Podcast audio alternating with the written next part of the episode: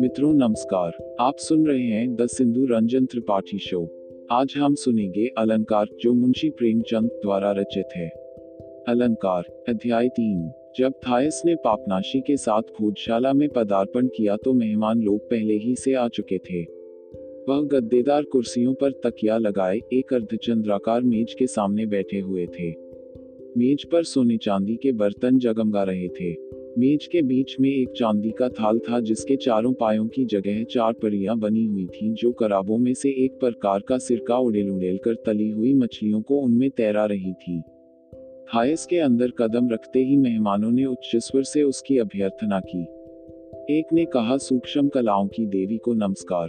दूसरा बोला, उस देवी को नमस्कार जो अपनी मुखाकृति से मन के समस्त भावों को प्रकट कर सकती है। तीसरा बोला, देवता और मनुष्य की लाडली को सादर प्रणाम। चौथे ने कहा, उसको नमस्कार जिसकी सभी आकांक्षा करते हैं। पांचवां बोला, उसको नमस्कार जिसकी आंखों में विष है और उसका अवतार भी। छठा बोला, स्वर्ग के मोती को नमस्कार। सातवां बोला, इस्कंद्रिया के गुलाब को नमस्कार। थायस मन में झुंझला रही थी कि अभिवादनों का यह पर्व कब शांत होता है। जब लोग चुप हुए तो उसने गृहस्वामी कोटा से कहा, लुशियस, मैं आज तुम्हारे पास एक मरुस्थल निवासी तपस्वी लाई हूँ जो धर्माश्रम के अध्यक्ष हैं।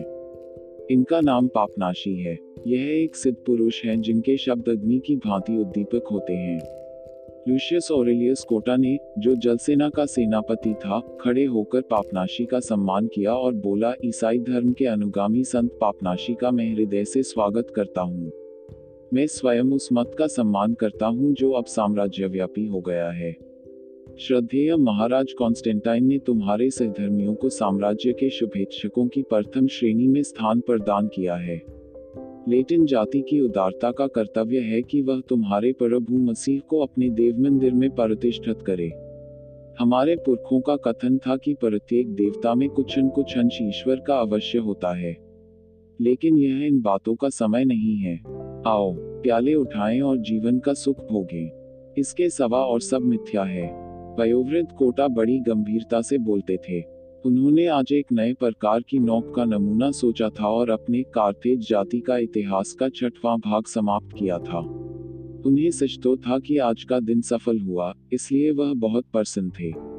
एक क्षण के उपरांत वह पापनाशी से फिर बोले, संत पापनाशी, यहाँ तुम्हें कई सज्जन बैठे दिखाई दे रहे हैं जिनका सत्संग बड़े सौभाग्य से प्राप्त होता है। यह सरापीज मंदिर के अध्यक्ष हर्मोडोरस हैं।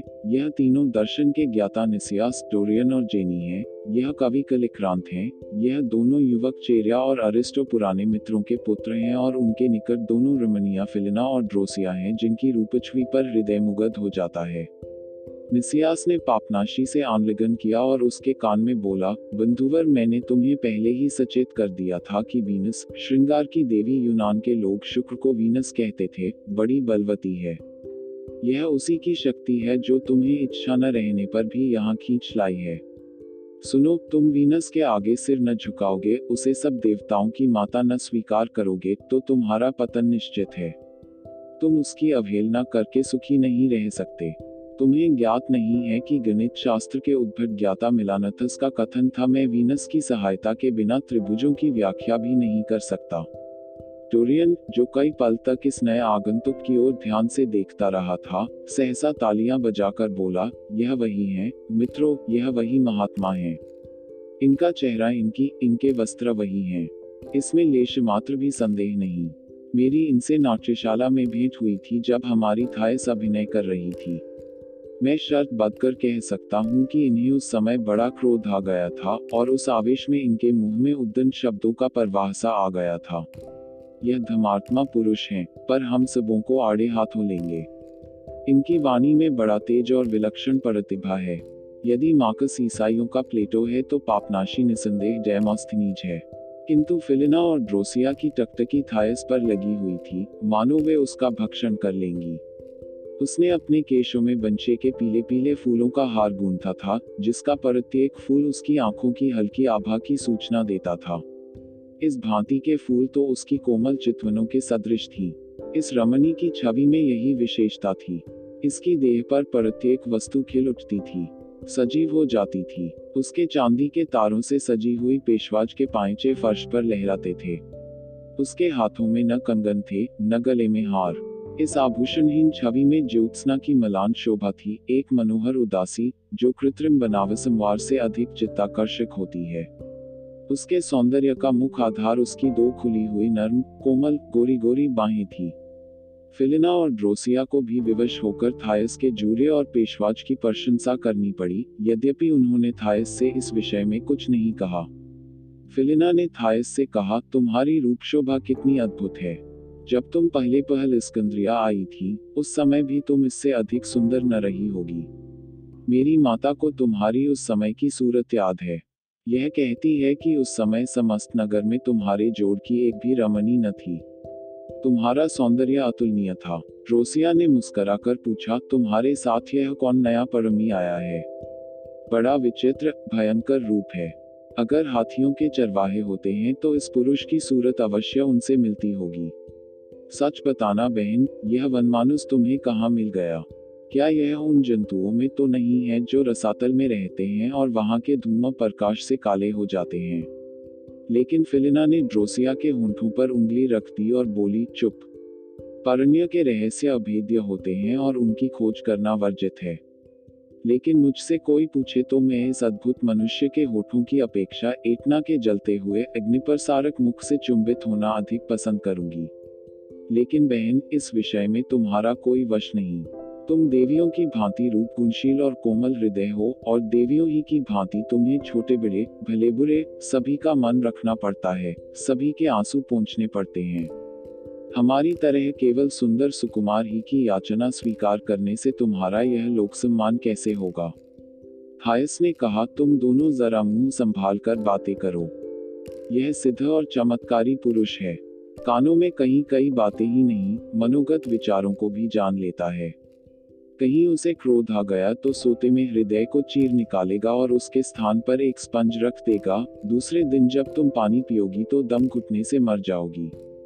थायस ने देखा कि दोनों युवतियों के मुख वर्णहीन हो गए हैं जैसे उड़ा हुआ रंग। तब वह उन्हें इसी दशा में छोड़कर पापनाशी के समीप एक कुसीर पर जा बैठी। सहसा कोटा की मृदूप पर गर्व से भरी हुई कंठध्वनि कनफुसकियों के ऊपर सुनाई दी। मित्रों, आप लोग अपने अपने स्थानों पर बैठ जाएं। ओ गुलामों, वह शराब लाओ जिसमें शहद मिली है।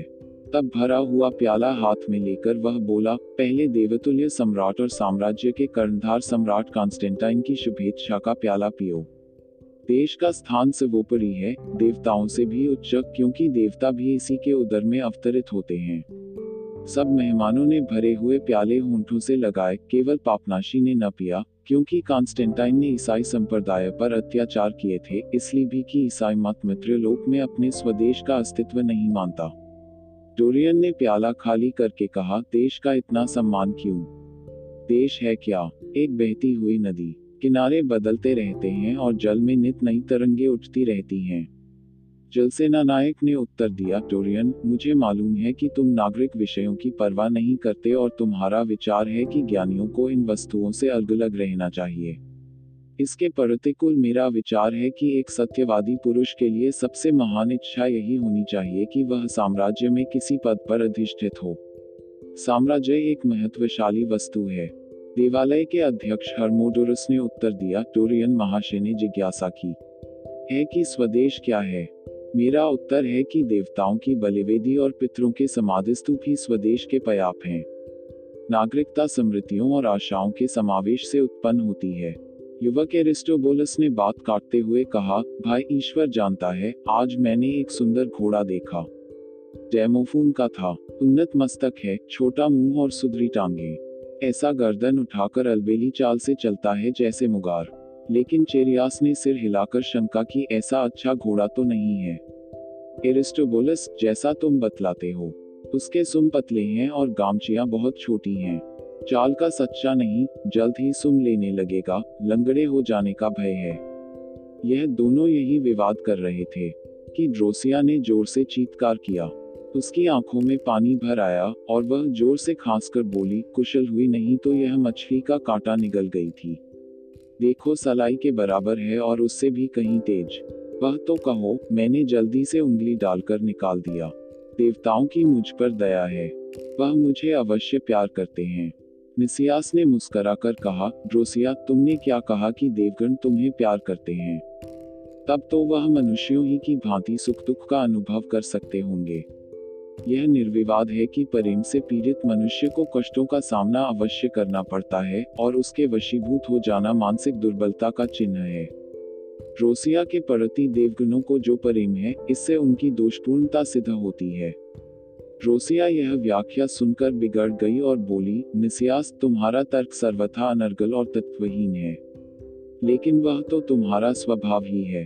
तुम बात तो समझते नहीं, ईश्वर ने इतनी बुद्धि ही नहीं दी और निरर्थक शब्दों में उत्तर देने की चेष्टा करते हो। निसियास मुस्कुराया, हाँ हाँ ड्रोसिया, बातें किए जाओ चाहे वह गालियां ही क्यों न हों। जब जब तुम्हारा मुंह खुलता है हमारे नेत्र तृप्त हो जाते हैं। तुम्हारे दांतों की बत्तीसी कितनी सुंदर है, जैसे मोतियों की माला। इतने में एक वृद्ध पुरुष, जिसकी सूरत से विचारशीलता झलकती थी और जो वेशभूषा से बहुत सुव्यवस्थित न जान पड़ता था, मस्तिष्क गर्व से उठाए मंद गति से चलता हुआ कमरे में आया। कोटा ने अपने ही गद्दे पर उसे बैठने का संकेत किया और बोला, यूक्राइटीज तुम खूब आए। तुम्हें यहाँ देखकर चित्त बहुत प्रसन्न हुआ। इस मास में तुमने दर्शन पर कोई नया ग्रंथ लिखा। अगर मेरी गणना गलत नहीं है तो यह इस विषय का बानवेवां निबंध है जो तुम्हारी लेखनी से निकला है। तुम्हारी नरकट की कलम में बड़ी प्रतिभा है। तुमने यूनान को भी मात कर दिया। यूक्राइटीज ने अपनी श्वेत पर हाथ फेरकर कहा, बुलबुल का जन्म गाने के लिए हुआ है। मेरा जन्म देवताओं की स्तुति के लिए, मेरे जीवन का यही उद्देश्य है।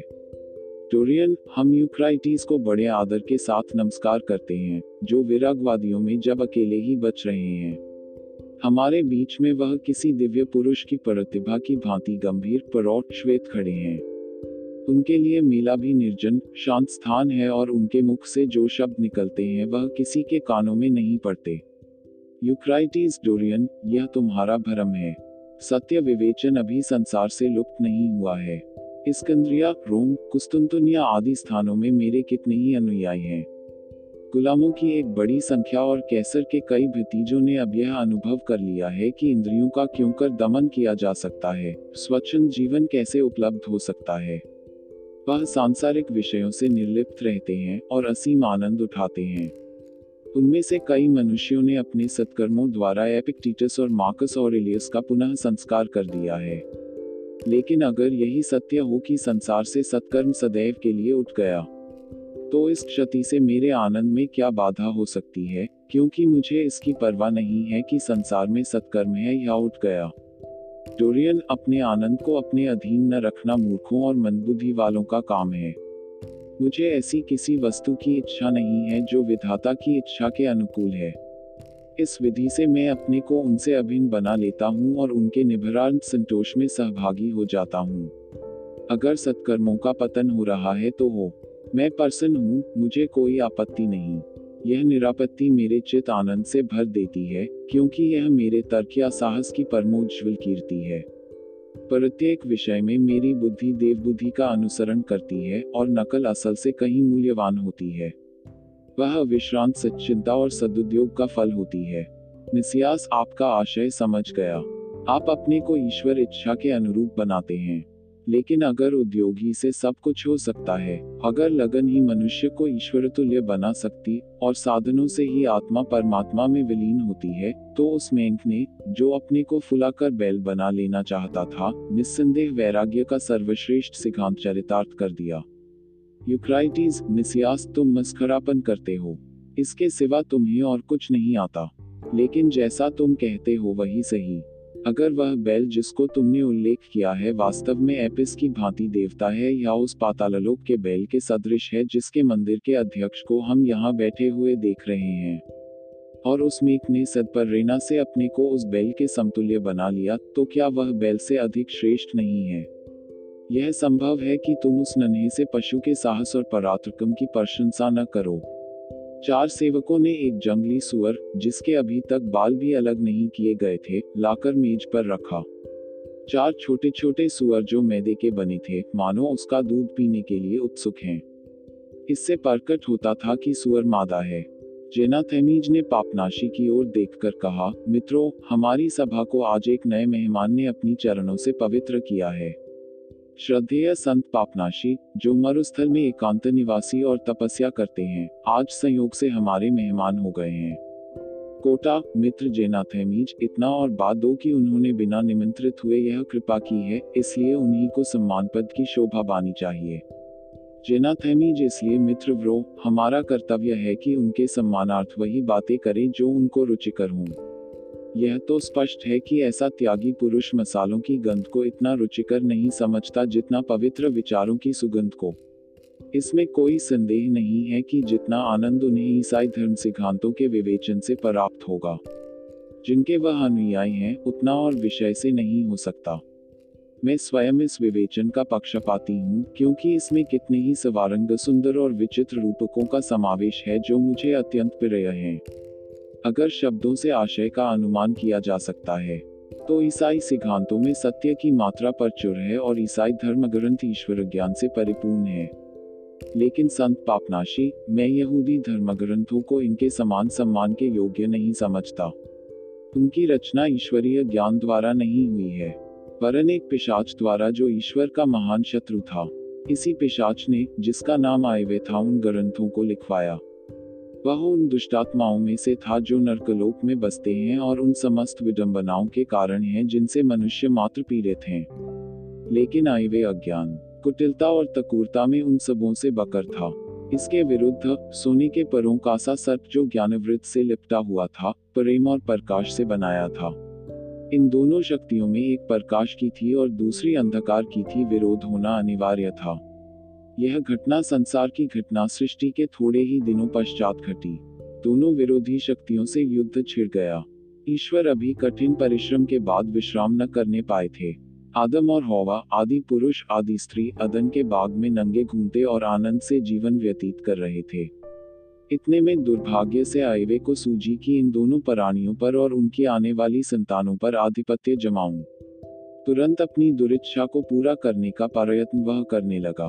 वह न गणित में कुशल था, न संगीत में, न उस शास्त्र से परिचित था जो राज्य का संचालन करता है, न उस ललित कला से जो चित्त को मुग्ध करती है। उसने इन दोनों सरल बालकों की सी बुद्धि रखने वाले प्राणियों को भयंकर पिशाच लीलाओं से, शंकोत्पादक तकोत से और मेघगर्जनों से भयभीत कर दिया। आदम और हौवा अपने ऊपर उसकी छाया का अनुभव करके एक दूसरे से चिमट गए और भय ने उनके प्रेम को और भी घनिष्ठ कर दिया। उस समय उस विराट संसार में कोई उनकी रक्षा करने वाला न था। जिधर आंख उठाते थे उधर सन्नाटा दिखाई देता था। सर्प को उनकी यह निस्सहाय दशा देखकर दया आ गई और उसने उनके अंतःकरण को बुद्धि के प्रकाश से आलोकित करने का निश्चय किया, जिसमें ज्ञान से सतर्क होकर वह मिथ्या, भय और भयंकर प्रेत लीलाओं से चिंतित न हो, किंतु इस कार्य को सुचारू रूप से पूरा करने के लिए बड़ी सावधानी और बुद्धिमत्ता की आवश्यकता थी और पूर्व दंपति की सरल हृदयता ने इसे और भी कठिन बना दिया। किंतु दयालु सर्प से न रहा गया। उसने गुप्त रूप से इन प्राणियों के उद्धार करने का निश्चय किया। आईवे डींग तो यह मारता था कि वह अंतर्यामी है, लेकिन यथार्थ में वह बहुत सूक्ष्मदर्शी न था। सर्प ने इन प्राणियों के पास आकर पहले उन्हें अपने पैरों की सुंदरता और खाल की चमक से मुग्ध कर दिया। देह से भिन्न भिन्न आकार बनाकर उसने उनकी विचार शक्ति को जागृत कर दिया। यूनान के गणिताचार्यों ने उन आकारों के अद्भुत गुणों को स्वीकार किया है। आदम इन आकारों पर हौवा की अपेक्षा अधिक विचारता था, किंतु जब सर्प ने उनसे ज्ञान तत्वों का विवेचन करना शुरू किया, उन रहस्यों का जो प्रत्यक्ष रूप से सिद्ध नहीं किए जा सकते, तो उसे ज्ञात हुआ कि आदम लाल मिट्टी से बनाए जाने के कारण इतना स्थूल बुद्धि था कि इन सूक्ष्म विवेचनों को ग्रहण नहीं कर सकता था, लेकिन हौवा अधिक चैतन्य होने के कारण इन विषयों को आसानी से समझ जाती थी।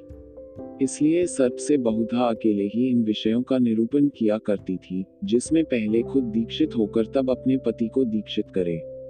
डोरियन महाशय जेनाथेमीज, क्षमा कीजिएगा, आपकी बात काटता हूँ। आपका यह कथन सुनकर मुझे शंका होती है कि सर्प उतना बुद्धिमान और विचारशील न था जितना आपने उसे बताया है। यदि वह ज्ञानी होता तो क्या वह इस ज्ञान को हौवा के छोटे से मस्तिष्क में आरोपित करता, जहाँ काफी स्थान न था।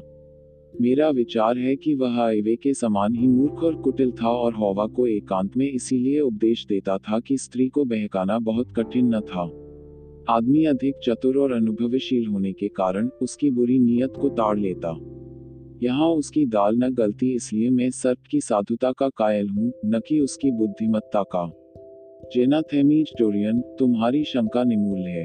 तुम्हें यह नहीं मालूम है कि जीवन के सर्वोच्च और गूतम रहस्य बुद्धि और अनुमान द्वारा ग्रहण नहीं किए जा सकते, बल्कि अंतर्ज्योति द्वारा किए जाते हैं। यही कारण है कि स्त्रियां जो पुरुषों की भांति सहनशील नहीं होती हैं, पर जिनकी चेतना शक्ति अधिक तीव्र होती है, ईश्वर विषयों को आसानी से समझ जाती है। स्त्रियों को सत्स्वप्न दिखाई देते हैं, पुरुषों को नहीं।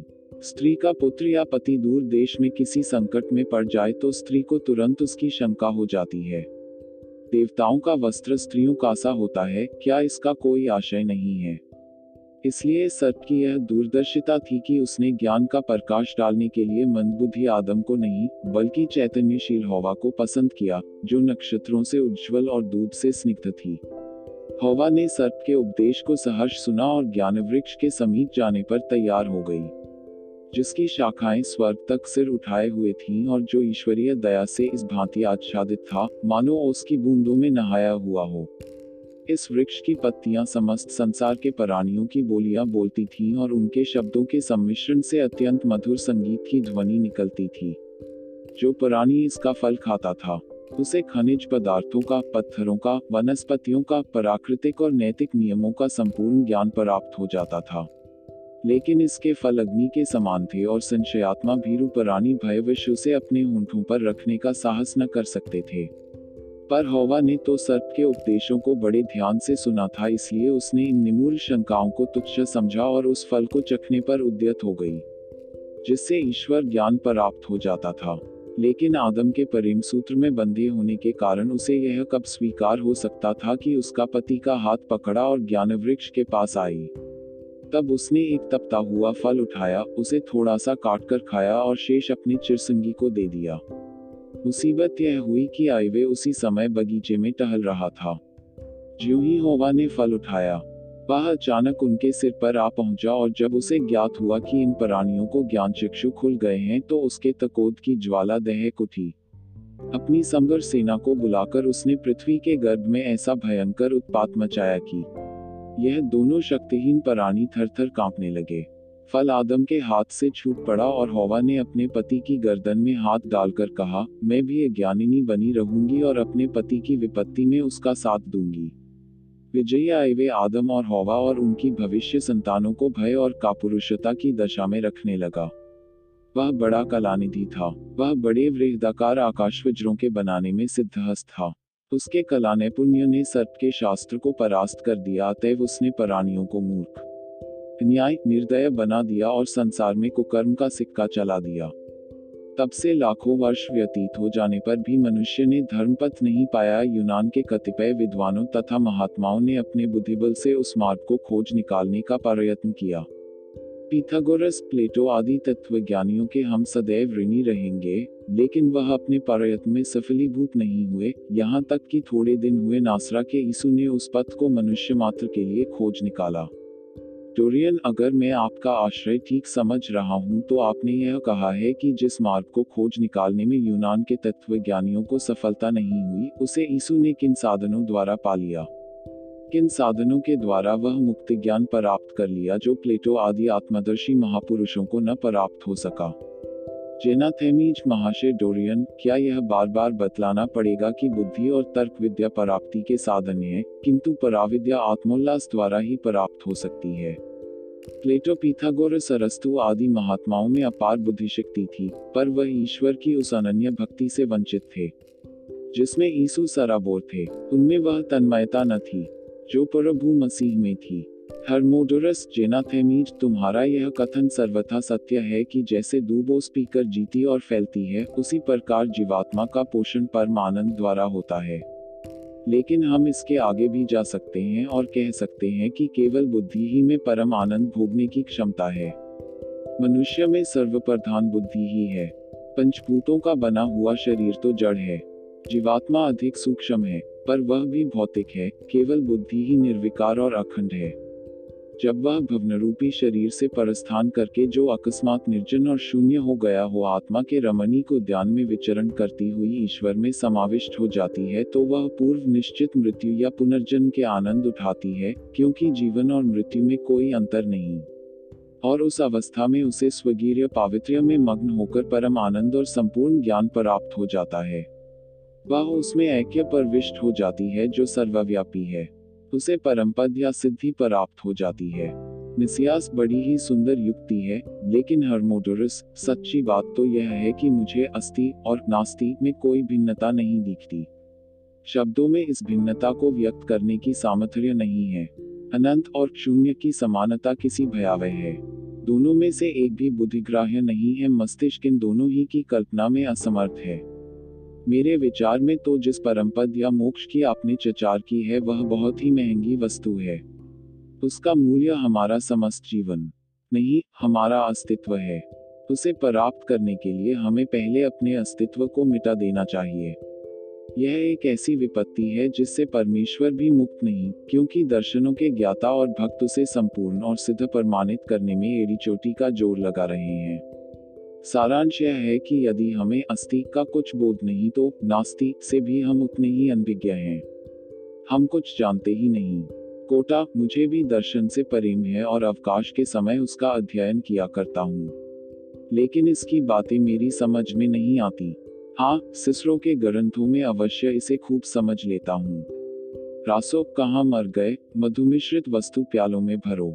कलित्रकांत, यह एक विचित्र बात है, लेकिन न जाने क्यों जब मैं एक क्षुधातुर होता हूँ तो मुझे उस नाटक रचने वाले कवियों की याद आती है जो बादशाहों की मेज पर भोजन किया करते थे और मेरे मुंह में पानी भर आता है। लेकिन जब मैं वह सुधारस पान करके तृप्त हो जाता हूँ जिसकी महाशय कोटा के यहाँ कोई कमी नहीं मालूम होती और जिसके पिलाने में वह इतने उदार हैं, तो मेरी कल्पना वीर रस में मग्न हो जाती है। योद्धाओं के वीर चरित्र आंखों में फिरने लगते हैं, घोड़ों की टापों और तलवार की झनकारों की ध्वनि कान में आने लगती है। मुझे लज्जा और खेद है कि मेरा जन्म ऐसी अधोगति के समय हुआ। विवश होकर मैं भावना के ही द्वार उस रस का आनंद उठाता हूँ, स्वाधीनता देवी की आराधना करता हूँ और वीरों के साथ स्वयं वीर गति प्राप्त कर लेता हूँ। कोटा, रोम के प्रजासत्तात्मक राज्य के समय मेरे पुरखों ने बरूद्स के साथ अपने प्राण स्वाधीनता देवी की भेंट किए थे, लेकिन यह अनुमान करने के लिए परमाणु की कमी नहीं है कि रोम निवासी जिसे स्वाधीनता कहते थे वह केवल अपनी व्यवस्था आप करने का, अपने ऊपर आप शासन करने का अधिकार था। मैं स्वीकार करता हूँ कि स्वाधीनता सर्वोत्तम वस्तु है जिस पर किसी राष्ट्र को गौरव हो सकता है, लेकिन ज्यों ज्यों मेरी आयु गुजरती जाती है और अनुभव बता जाता है, मुझे विश्वास होता है कि एक सशक्त और सुव्यवस्थित शासन ही प्रजा को यह गौरव प्रदान कर सकता है। गत चालीस वर्षों से मैं भिन्न भिन्न उच्च पदों पर राज्य की सेवा कर रहा हूं और मेरे दीर्घ अनुभव ने सिद्ध कर दिया है कि जब शासक शक्ति निर्बल होती है तो प्रजा को अन्यायों का शिकार होना पड़ता है।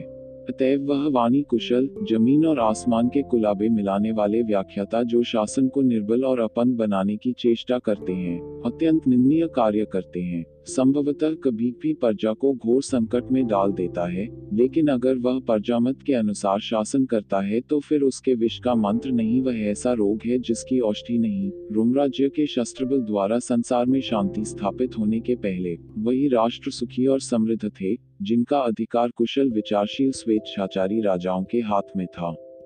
हर्मोडोरस महाशय कोटा, मेरा तो विचार है कि सुव्यवस्थित शासन पद्धति केवल एक कल्पित वस्तु है और हम उसे प्राप्त करने में सफल नहीं हो सकते, क्योंकि यूनान के लोग भी जो सभी विषयों में इतने निपुण और दक्ष थे, निर्दोष शासन प्रणाली का आविर्भाव न कर सके। अतएव इस विषय में हमें सफल होने की कोई आशा भी नहीं। हम अनति दूर भविष्य में उसकी कल्पना नहीं कर सकते। निभरांत लक्षणों से प्रकट हो रहा है कि संसार शीघ्र ही मूर्खता और बर्बरता के अंधकार में मग्न हुआ चाहता है। कोटा, हमें अपने जीवन में इन्हीं आंखों से बड़ी बड़ी भयंकर दुर्घटनाएं देखनी पड़ी हैं। विद्या, बुद्धि और सदाचरण से जितनी मानसिक सांत्वनाएं उपलब्ध हो सकती हैं, उनमें अब जो शेष रह गया वह यही है कि अधपतन का शोक दृश्य देखें। कोटा, मित्रवर, यह सत्य है कि जनता की स्वार्थपरता और असभ्य मलेच्छों की दद्दनता नितांत भयंकर संभावनाएं हैं, लेकिन यदि हमारे पास सुदृढ़ सेना, सुसंगठित नाविक शक्ति और प्रचुर धनबल हो तो हर्मोडोरस वत्स क्यों अपने को भ्रम में डालते हो। यह मरणासन साम्राज्य मलेच्छों के पशुबल का सामना नहीं कर सकता। इनका पतन अब दूर नहीं है। आह, वह नगर जिन्हें यूनान की विलक्षण बुद्धि या रोमन वासियों के अनुपम धैर्य ने निर्मित किया था, शीघ्र ही मदोन्मत नरपशुओं के पैरों तले रौंदे जाएंगे, लुटेंगे और हे जाएंगे। पृथ्वी पर न कला कौशल का चिन्ह रह जाएगा, न दर्शन का, न विज्ञान का। देवताओं की मनोहर प्रतिमाएं देवालयों में तहसन हंस कर दी जाएंगी। मानव हृदय में भी उनकी स्मृति न रहेगी। बुद्धि पर अंधकार छा जाएगा और यह भूमंडल उसी अंधकार में विलीन हो जाएगा। क्या हमें यह आशा हो सकती है कि मलेच्छ जातियां संसार में सुबुद्धि और सुनीति का प्रसार करेंगी? क्या जर्मन जाति संगीत और विज्ञान की उपासना करेगी? क्या अरब के पशु अमर देवताओं का सम्मान करेंगे? कदापि नहीं। हम विनाश की ओर भयंकर गति से फिसलते चले जा रहे हैं। हमारा प्यारा मित्र जो किसी समय संसार का जीवनदाता था, जो भूमंडल में प्रकाश फैलाता था, उसका समाधिस्तूप बन जाएगा। वह स्वयं अंधकार में लुप्त हो जाएगा। मृत्युदेव रासपीज मानव व्यक्ति की अंतिम भेंट पाएगा और मैं अंतिम देवता का अंतिम पुजारी सिद्ध होऊंगा। इतने में एक विचित्र मूर्ति ने पर्दा उठाया और मेहमानों के सम्मुख एक कुबड़ा नाटा मनुष्य उपस्थित हुआ, जिसकी चांद पर एक बाल भी न था। वह एशिया निवासियों की भांति एक लाल चोगा और असभ्य जातियों की भांति लाल पाजामा पहने हुए था, जिस पर सुनहरे बूटे बने हुए थे। पापनाशी उसे देखते ही पहचान गया और ऐसा भयभीत हुआ मानो आकाश से वज्र गिर पड़ेगा। उसने तुरंत सिर पर हाथ रख लिए और थर-थर कांपने लगा। यह परानी मार्कस एरियन था, जिसने ईसाई धर्म में नवीन विचार का प्रचार किया था। वह यीशु के अनादित्व पर विश्वास नहीं करता था। उसका कथन था कि जिसने जन्म लिया वह कदापि अनादि नहीं हो सकता। पुराने विचार के ईसाई, जिनका मुखपात्र नीसा था, कहते हैं कि यद्यपि मसीह ने देह धारण की, किंतु वह अनंत काल से विद्यमान है। अतएव नीसा के भक्त एरियन को विधमीर कहते थे और एरियन के अनुयायी नीसा को मूर्ख, मंदबुद्धि, पागल आदि उपाधियां देते थे। पापनाशी नीसा का भक्त था। उसकी दृष्टि में ऐसे विधमीर को देखना भी पाप था। इस सभा को वह पिशाचों की सभा समझता था, लेकिन इस पिशाच सभा से प्रकृतिवादियों के उपवाद और विज्ञानियों का दुष्कल्पनाओं से भी वह इतना सशंक और चंचल न हुआ था। लेकिन इस विधमीर की उपस्थिति मात्र ने उसके प्राण हर लिए। वह भागने वाला ही था कि सहसा उसकी निगाह थायस पर जा पड़ी और उसकी हिम्मत बंध गई। उसने उसके लंबे लहराते हुए लनगे का किनारा पकड़ लिया और मन में प्रभु मसीह की वंदना करने लगा। उपस्थित जनों ने उस प्रतिभाशाली विद्वान पुरुष का बड़े सम्मान से स्वागत किया, जिसे लोग ईसाई धर्म का प्लेटो कहते थे। हर्मोडोरस सबसे पहले बोला, परम आदरणीय मार्कस, हम आपको इस सभा में पदार्पण करने के लिए हृदय से धन्यवाद देते हैं। आपका शुभागमन बड़े ही शुभ अवसर पर हुआ है। हमें ईसाई धर्म का उससे अधिक ज्ञान नहीं है जितना प्रकट रूप से पाठशालाओं के पाठ्यक्रम में रखा हुआ है। आप ज्ञानी पुरुष हैं। आपकी विचार शैली साधारण जनता की विचार शैली से अवश्य भिन्न होगी। हम आपके मुख से उस धर्म के रहस्यों की मीमांसा सुनने के लिए उत्सुक हैं जिनके आप अनुयायी हैं। आप जानते हैं कि हमारे मित्र जेनाथेमीज को नित्य रूपकों और दृष्टांतों की धुन सवार रहती है और उन्होंने अभी पापनाशी महोदय से यहूदी ग्रंथों के विषय में कुछ जिज्ञासा की थी, लेकिन उक्त महोदय ने कोई उत्तर नहीं दिया और हमें इसका कोई आश्चर्य न होना चाहिए क्योंकि उन्होंने मौन व्रत धारण किया है। लेकिन आपने ईसाई धर्म सभाओं में व्याख्यान दिए हैं। बादशाह कॉन्स्टेंटाइन की सभा को भी आपने अपनी अमृतवाणी से कृतार्थ किया है। आप चाहें तो ईसाई धर्म का तात्विक विवेचन और उन गुप्त आशयों का स्पष्टीकरण करके जो ईसाई दंतकथाओं में निहित हैं, हमें संतुष्ट कर सकते हैं। क्या ईसाइयों का मुख्य सिद्धांत तौहीन अद्वैतवाद नहीं है, जिस पर मेरा विश्वास होगा? मार्कस: हाँ सुविज्ञ मित्रों, मैं अद्वैतवादी हूँ। मैं उस ईश्वर को मानता हूँ जो न जन्म लेता है न मरता है, जो अनंत है, अनादि है, सृष्टि का करता है। निसियास महाशय: मार्कस, आप एक ईश्वर को मानते हैं। यह सुनकर हर्ष हुआ। उसी ने सृष्टि की रचना की। यह विकट समस्या है। यह उसके जीवन में बड़ा क्रांतिकारी समय होगा। सृष्टि रचना के पहले भी वह अनंत काल से विद्यमान था। बहुत सोच विचार के बाद उसने सृष्टि को रचने का निश्चय किया। अवश्य ही उस समय उसकी अवस्था अत्यंत शोचनीय रही होगी। अगर सृष्टि की उत्पत्ति करता है तो उसकी अखंडता, संपूर्णता में बाधा पड़ती है। अकर्मण्य बना बैठा रहता है तो उसे अपने अस्तित्व ही पर भ्रम होने लगता है। किसी को उसकी खबर ही नहीं होती, कोई उसकी चर्चा ही नहीं करता। आप कहते हैं उसने अंत में संसार की रचना को ही आवश्यक समझा। मैं आपकी बात मान लेता हूँ, यद्यपि एक सर्वशक्तिमान ईश्वर के लिए इतना कीर्तिलोलुप होना शोभा नहीं देता। लेकिन यह तो बताइए उसने क्यों कर सृष्टि की रचना की? मार्कस, जो लोग ईसाई न होने पर भी हर्मोडोरस और जेनाथेमीज की भांति ज्ञान के सिद्धांतों से परिचित हैं, वह जानते हैं कि ईश्वर ने अकेले बिना सहायता के सृष्टि नहीं की। उसने एक पुत्र को जन्म दिया और उसी के हाथों सृष्टि का बीजारोपण हुआ। हर्मोडोरस, मार्कस, यह सर्वथा सत्य है। यह पुत्र भिन्न भिन्न नामों से प्रसिद्ध है, जैसे हेरमीज, अपोलो और ईसु। मार्कस, यह मेरे लिए कलंक की बात होगी अगर मैं तकाइस्ट, ईसु और उद्घारक के सिवाय और किसी नाम से याद करूं। वही ईश्वर का सच्चा बेटा है, लेकिन वह अनादि नहीं है क्योंकि उसने जन्म धारण किया। यह तर्क करना कि जन्म से पूर्व भी उसका अस्तित्व था, मिथ्यावादी निसाई गधों का काम है। यह कथन सुनकर पापनाशी अंतवेदना से विकल हो उठा। उसके माथे पर पसीने की बूंदें आ गईं। उसने सलीब का आकार बनाकर अपने चित्त को शांत किया, किंतु मुख से एक शब्द भी न निकाला। मार्कस ने कहा, यह निर्विवाद सिद्ध है कि बुद्धिहीन ईसाइयों ने सर्वशक्तिमान ईश्वर को अपने करावलंब का इच्छुक बनाकर ईसाई धर्म को कलंकित और अपमानित किया है। वह एक है, अखंड है। पुत्र के सहयोग का आश्रित बन जाने से उसके यह गुण कहाँ रह जाते हैं? निसियास, ईसाइयों के सच्चे ईश्वर का परिहास न करो। वह सागर के सप्तदलों के सदृश केवल अपने विकास की मनोहरता प्रदर्शित करता है, कुदाल नहीं चलाता, सूत नहीं काटता। सृष्टि रचना का श्रम उसने नहीं उठाया, यह उसके पुत्र यीशु का कृत्य था। उसी ने इस विस्तृत भूमंडल को उत्पन्न किया और तब अपने श्रमफल का पुनर्संस्कार करने के निमित्त फिर संसार में अवतरित हुआ, क्योंकि सृष्टि निर्दोष नहीं थी। पुण्य के साथ पाप भी मिला हुआ था, धर्म के साथ अधर्म भी, भलाई के साथ बुराई भी। निसियास, भलाई और बुराई में क्या अंतर है? एक क्षण के लिए सभी विचार में मग्न हो गए। सहसा हर्मोडोरस ने मेज पर अपना एक हाथ फैलाकर एक गधे का चित्र दिखाया जिस पर दो टोकरे लदे हुए थे। एक में श्वेत जैतून के फूल थे, दूसरे में श्याम जैतून के। उन टोकरों की ओर संकेत करके उसने कहा, देखो, रंगों की विभिन्नता आंखों को कितनी प्रिय लगती है। हमें यही पसंद है कि एक श्वेत हो, दूसरा श्याम। दोनों एक ही रंग के होते तो उनका मेल इतना सुंदर न मालूम होता। लेकिन यदि इन फूलों में विचार और ज्ञान होता तो श्वेत पुष्प कहते जैतून के लिए श्वेत होना ही सर्वोत्तम है। इसी तरह काले फूल सफेद फूलों से घृणा करते। हम उनके गुणवगुण की परख निरपेक्ष भाव से कर सकते हैं, क्योंकि हम उनसे उतने ही ऊंचे हैं जिसने देवतागण हमसे। मनुष्य के लिए, जो वस्तुओं का एक ही भाग देख सकता है, बुराई बुराई है।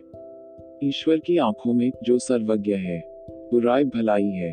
निस्संदेह ही करूपता कुरूप होती है, सुंदर नहीं होती, किंतु यदि सभी वस्तुएं सुंदर हो जाएं तो सुंदरता का लोप हो जाएगा। इसलिए परमावश्यक है कि बुराई का नाश न हो, नहीं तो संसार रहने के योग्य न रह जाएगा।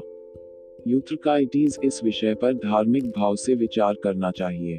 बुराई बुराई है, लेकिन संसार के लिए नहीं, क्योंकि इसका माधुर्य अनश्वर और स्थायी है, बल्कि उस प्राणी के लिए जो करता है और बिना किए रह नहीं सकता। कोटा, जुपिटर साक्षी है। यह बड़ी सुंदर युक्ति है। यूथ्रकाइटिस, एक मर्मज्ञ कवि ने कहा है कि संसार एक रंगभूमि है। इसके निमार्ता ईश्वर ने हम में से प्रत्येक के लिए कोई न कोई अभिनय भाग दे रखा है।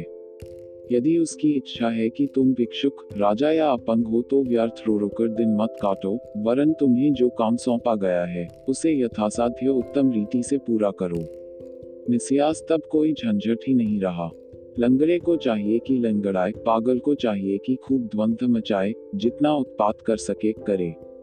कुल्टा को चाहिए जितने घर घालते बने घाले, जितने घाटों का पानी पी सके पिए, जितने हृदयों का सर्वनाश कर सके करे। देशद्रोही को चाहिए कि देश में आग लगा दे, अपने भाइयों का गला कटवा दे। झूठे को झूठ का उना बिछौना बनवाना चाहिए। हत्यारे को चाहिए कि रक्त को नदी बहा दे। और अभिनय समाप्त हो जाने पर सभी खिलाड़ी, राजा हो या रंग, न्याय हो या अन्याय, खूनी जालिम, सती, कामनिया, कुलकलंकिनी स्त्रियां, सज्जन, दुर्जन, चोर, साहू सब के सब उन कवि महोदय के प्रशंसा पात्र बन जाएं, सभी समान रूप से सराहे जाएं। क्या कहना यूथ्रकाइटिस, निसियास, तुमने मेरे विचार को बिल्कुल विकृत कर दिया। एक तरुण युवती सुंदरी को भयंकर पिशाचिनी बना दिया। यदि तुम देवताओं की प्रकृति, न्याय और सर्वव्यापी नियमों से इतने अपरिचित हो तो तुम्हारी दशा पर जितना खेद किया जाए उतना कम है।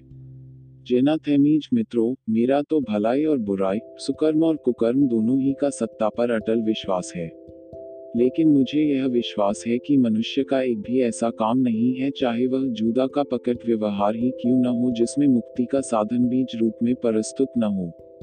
अधर्म मानव जाति के उद्धार का कारण हो सकता है और इस हेतु से वह धर्म का एक अंश है और धर्म के फल का भागी है। ईसाई धर्मग्रंथों में इस विषय की बड़ी सुंदर व्याख्या की गई है। ईसु के एक शिष्य ही ने उनका शांति चुंबन करके उन्हें पकड़ा दिया, किंतु यीशु के पकड़े जाने का फल क्या हुआ? वह सलीब पर खींचे गए और पराने मात्र के उद्धार की व्यवस्था निश्चित कर दी, अपने रक्त से मनुष्य मात्र के पापों का प्रायश्चित कर दिया। अतएव मेरी निगाह में वह तिरस्कार और घृणा सर्वथा अन्यायपूर्ण और निंदनीय है जो सेंट पॉल के शिष्य के प्रति लोग प्रकट करते हैं।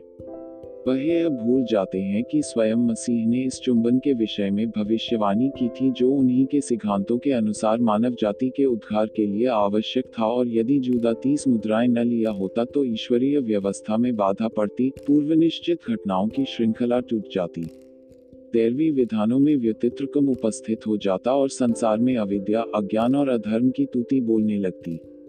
मार्कस परमात्मा को विदित था कि जूदा बिना किसी के दबाव के कपट कर जाएगा, अतएव उसने जूदा के पाप को मुक्ति के विशाल भवन का एक मुख्य स्तंभ बना लिया। जेनाथेमीज मार्कस महोदय, मैंने अभी जो कथन किया है वह इस भाव से किया है मानो मसीह के सलीब पर चने से मानव जाति का उद्धार पूर्ण हो गया। इसका कारण है कि मैं ईसाइयों ही के ग्रंथों और सिद्धांतों से उन लोगों को भ्रांति सिद्ध करना चाहता था जो जूदा को धिक्कारने से बाज नहीं आते, लेकिन वास्तव में ईसा मेरी निगाह में तीन मुक्तिदाताओं में से केवल एक था। मुक्ति के रहस्य के विषय में यदि आप लोग जानने के लिए उत्सुक हो तो मैं बताऊं कि संसार में उस समस्या की पूर्ति क्यों कर हुई। उपस्थित जनों ने चारों ओर से हाँ हाँ की। इतने में बारह युवती बालिकाएं अनार, अंगूर, सेब आदि से भरे हुए टोकरे सिर पर रखे हुए एक अंतर्हित वीणा के तालों पर पैर रखती हुई मंदगति से सभा में आई और टोकरों को मेज पर रखकर उल्टे पांव लौट गईं। वीणा बंद हो गई और जेनाथेमीज ने यह कथा कहनी शुरू की, जब ईश्वर की विचार शक्ति ने, जिसका नाम योनिया है, संसार की रचना समाप्त कर ली तो उसने उसका शासनाधिकार स्वर्गदूतों को दे दिया, लेकिन इन शासकों में यह विवेक न था जो स्वामियों में होना चाहिए। जब उन्होंने मनुष्यों की रूपवती कन्याएं देखी तो कामातुर हो गए, संध्या समय कुएं पर अचानक आकर उन्हें घेर लिया और अपनी कामवासना पूरी की। इस संयोग से एक आपद जाति उत्पन्न हुई जिसने संसार में अन्याय और तकूरता से हाहाकार मचा दिया। पृथ्वी निरपराधियों के रक्त से तर हो गई, बेगुनाहों की लाशों से सड़कें पट गईं और अपनी सृष्टि की यह दुर्दशा देखकर योनिया अत्यंत शोकातुर हुई। उसने वैराग्य से भरे हुए नेत्रों से संसार पर दृष्टिपात किया और लंबी सांस लेकर कहा, यह सब मेरी करनी है, मेरे पुत्र विपत्ति सागर में डूबे हुए हैं और मेरे ही अविचार से उन्हें मेरे पापों का फल भोगना पड़ रहा है और मैं इसका प्रायश्चित करूंगी। स्वयं ईश्वर जो मेरे ही द्वारा विचार करता है उनमें आदिम सत्यानिष्ठा का संचार नहीं कर सकता। जो कुछ हो गया हो गया, यह सृष्टि अनंतकाल तक दूषित रहेगी, लेकिन कम से कम मैं अपने बालकों को इस दशा में न छोड़ूंगी। उनकी रक्षा करना मेरा कर्तव्य है। यदि मैं उन्हें अपने समान सुखी नहीं बना सकती तो अपने को उनके समान दुखी तो बना सकती हूँ। मैंने ही देहधारी बनाया है जिससे उनका अपकार होता है, अतएव मैं स्वयं उन्हीं की सी देह धारण करूंगी और उन्हीं के साथ जाकर रहूंगी। यह निश्चय करके योनिया आकाश से उतरी और यूनान की एक स्त्री के गर्भ में प्रविष्ट हुई। जन्म के समय वह नन्हीन सी दुर्बल प्राणहीन शिशु थी। उसका नाम हेलेन रखा गया। उसकी बाल्यावस्था बड़ी तकलीफ से कटी, लेकिन युवती होकर वह अतीव सुंदरी रमणी हुई जिसकी रूप शोभा अनुपम थी। यही उसकी इच्छा थी, क्योंकि वह चाहती थी कि उसका नश्वर शरीर घोरतम लिप्साओं की परीक्षाग्नि में जले। कामलोलोप और उद्दंड मनुष्यों से अपहरित होकर उसने समस्त संसार के व्यभिचार, बलात्कार और दुष्टता के दंड स्वरूप सभी प्रकार की अमानुषीय यातनाएं सही और अपने सौंदर्य द्वारा राष्ट्रों का संहारा कर दिया, जिसमें ईश्वर भूमंडल के कुकर्मों को क्षमा कर दे। और वह ईश्वरीय विचार शक्ति, वह योनिया, कभी इतनी स्वगीर्य शोभा को प्राप्त न हुई थी। अब वह नारी रूप धारण करके योद्धाओं और ग्वालों को यथावसर अपनी शैया पर स्थान देती थी।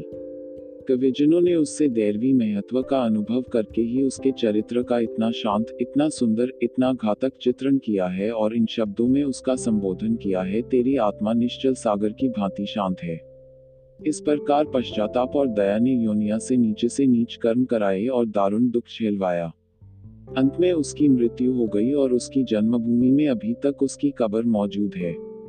उसका मरना आवश्यक था, जिसमें वह भोगविलास के पश्चात मृत्यु की पीड़ा का अनुभव करे और लगाए हुए वृक्ष के कड़वे फल चखे।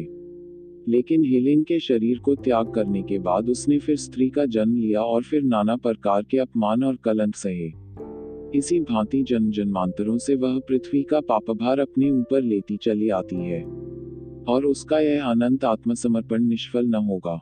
हमारे परिम सूत्र में बंधी हुई वह हमारी दशा पर रोती है, हमारे कष्टों से पीड़ित होती है और अंत में अपना और अपने साथ हमारा उद्धार करेगी और हमें अपने उज्जवल, उदार, दयामय हृदय से लगाए हुए स्वर्ग के शांति भवन में पहुंचा देगी। हर्मोडोरस, यह कथा मुझे मालूम थी। मैंने कहीं यह सुना है कि अपने एक जन्म में यह सीमन जादूगर के साथ रही। मैंने विचार किया था कि ईश्वर ने उसे यह दंड दिया होगा। जेनाथेमीज, यह सत्य है हर्मोडोरस की, जो लोग इन रहस्यों का मंथन नहीं करते उनको भ्रम होता है कि योनिया ने स्वेच्छा से यह यंत्रणा नहीं झेली, वरन अपने कर्मों का दंड भोगा, परंतु यथार्थ में ऐसा नहीं है। कलित्रकांत महाराज जेनाथेमीज कोई बतला सकता है कि वह बार बार जन्म लेने वाली हेलेन इस समय किस देश में, किस वेश में, किस नाम से रहती है? जेनाथेमीज, इस भेद को खोलने के लिए असाधारण बुद्धि चाहिए और नाराज न होना। कलित्रकांत, कवियों के हिस्से में बुद्धि नहीं आती, उन्हें बुद्धि लेकर करना ही क्या है? वह तो रूप के संसार में रहते हैं और बालकों की भांति शब्दों और खिलौनों से अपना मनोरंजन करते हैं। कलित्रकांत, जेनाथेमीज, जरा जबान संभाल कर बातें करो। जानते हो देवगण कवियों से कितना प्रेम करते हैं। उनके भक्तों की निंदा करोगे तो वह रुष्ट होकर तुम्हारी दुर्गति कर डालेंगे। अमर देवताओं ने स्वयं आदिम नीति पदुंगी में घोषित की और उनकी आकाशवाणियां पदुंगी में अवतरित होती हैं। भजन उनके कानों को कितने प्रिय हैं। कौन नहीं जानता कि कविजन ही आत्मज्ञानी होते हैं, उनसे कोई बात छिपी नहीं रहती। कौन नबी, कौन पैगंबर, कौन अवतार था जो कवि न रहा हो? मैं स्वयं कवि हूँ और कविदेव अपोलो का भक्त हूँ, इसलिए मैं योनिया के वर्तमान रूप का रहस्य बतला सकता हूँ। हेलेन हमारे समीप ही बैठी हुई है, हम सब उसे देख रहे हैं। तुम लोग उसी रमणी को देख रहे हो जो अपनी कुर्सी पर तकिया लगाए बैठी हुई है, आंखों में आंसू की बूंदें मोतियों की तरह झलक रही हैं और अधरों पर अतृप्त प्रेम की इच्छा ज्योत्सना की भांति छाई हुई है। यह वही स्त्री है, वही अनुपम सौंदर्य वाली योनिया, वही विशाल रूपधारिणी हेलेन, इस जन्म में मनमोहिनी थायस है। फिलिना, कैसी बातें करते हो कलित्रकांत? थायस ट्रोजन की लड़ाई में? क्यों थायस, तुमने एशलीज, आजिक्स, पेरिस आदि शूरवीरों को देखा था। उस समय के घोड़े बड़े होते थे। एरिस्टोबुलस, घोड़ों की बातचीत कौन करता है? मुझसे करो, मैं इस विद्या का अद्वितीय ज्ञाता हूँ। चेरियास ने कहा, मैं बहुत पी गया, और वह मेज के नीचे गिर पड़ा। कलित्रकांत ने प्याला भरकर कहा, जो पीकर गिर पड़े उन पर देवताओं का कोप हो। वृद्ध कोटा निद्रा में मग्न थे। डोरियन थोड़ी देर से बहुत व्यग्र हो रहे थे, आंखें जग गई थीं और नथुने फूल गए थे। वह लड़खड़ाते हुए थायस की कुर्सी के पास आकर बोले, थायस, मैं तुमसे प्रेम करता हूँ, यद्यपि प्रेमासक्त होना बड़ी निंदा की बात है। थायस, तुमने पहले क्यों मुझ पर प्रेम नहीं किया? डोरियन, तब तो पिया ही न था। थायस, मैंने तो अब तक नहीं पिया, फिर तुमसे प्रेम कैसे करूँ? डोरियन उसके पास से ड्रोसिया के पास पहुंचा, जिसने उसे इशारे से अपने पास बुलाया था। उसके पास जाते ही उसके स्थान पर जेनाथेमीज आ पहुंचा और थायस के कपोलों पर अपना प्रेम अंकित कर दिया। थायस ने तको धोकर कहा, मैं तुम्हें इससे अधिक धर्मात्मा समझती थी। जेनाथेमीज, लेकिन तुम्हें यह भय नहीं है कि स्त्री के आलिंगन से तुम्हारी आत्मा अपवित्र हो जाएगी? जेनाथेमीज देह के भ्रष्ट होने से आत्मा भ्रष्ट नहीं होती। आत्मा को पृथक रखकर विषयभोग का सुख उठाया जा सकता है। थायस, तो आप यहाँ से खिसक जाए। मैं चाहती हूँ कि जो मुझे प्यार करे वह तनमन से प्यार करे। फिलोसोफर सभी बुढ़े बकरे होते हैं। एक एक करके सभी दीपक बुझ गए। उषा की पीली किरणें जो पर्दों की दरारों से भीतर आ रही थी, मेहमानों की चाई हुई आंखों और सौलाए हुए चेहरों पर पड़ रही थी। एरिस्टोबुलस चेरियास की बगल में पड़ा खर्राटे ले रहा था। जेनाथेमीज महोदय, जो धर्म और अधर्म की सत्ता के कायल थे, फिलिना को हृदय से लगाए पड़े हुए थे। संसार से विरक्त डोरियन महाशय ड्रोसिया के आवरणहीन वक्ष पर शराब की बूंदें टपकाते थे, जो गोरी छाती पर लालों की भांति नाच रही थी, और वह विरागी पुरुष उन बूंदों को अपने होंठ से पकड़ने की चेष्टा कर रहा था।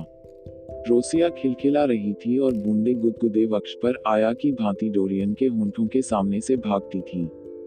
सहसा यूथ्रकाइटिस उठा और निसियास के कंधे पर हाथ रखकर उसे दूसरे कमरे के दूसरे सिरे पर ले गया।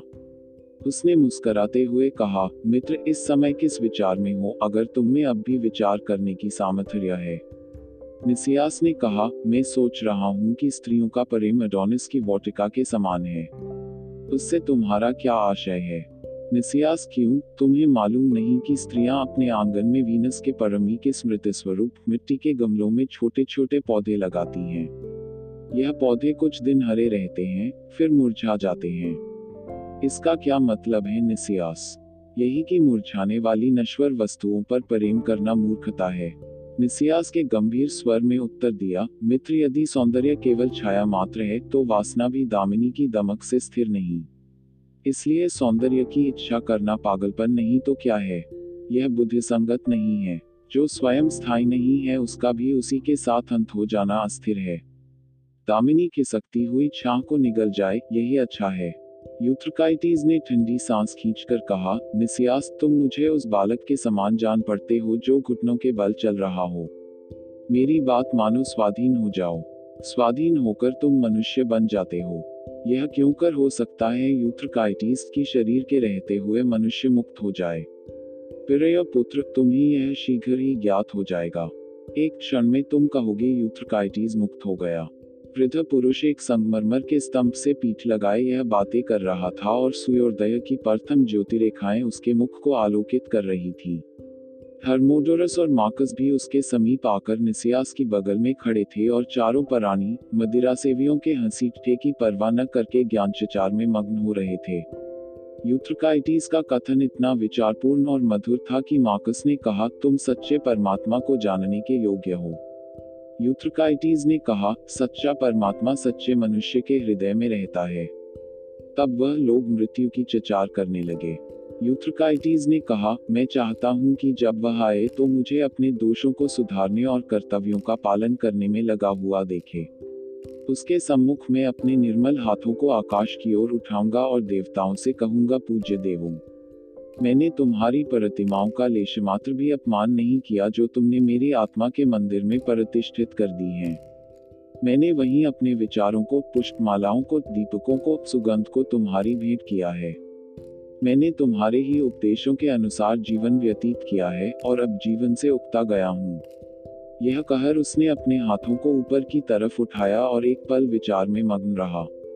तब वह आनंद से उल्लसित होकर बोला, यूथ्रकाइटिस, अपने को जीवन से पृथक कर ले, उस पके फल की भांति जो वृक्ष से अलग होकर जमीन पर गिर पड़ता है। उस वृक्ष को धन्यवाद दे जिसने तुझे पैदा किया और उस भूमि को धन्यवाद दे जिसने तेरा पालन किया।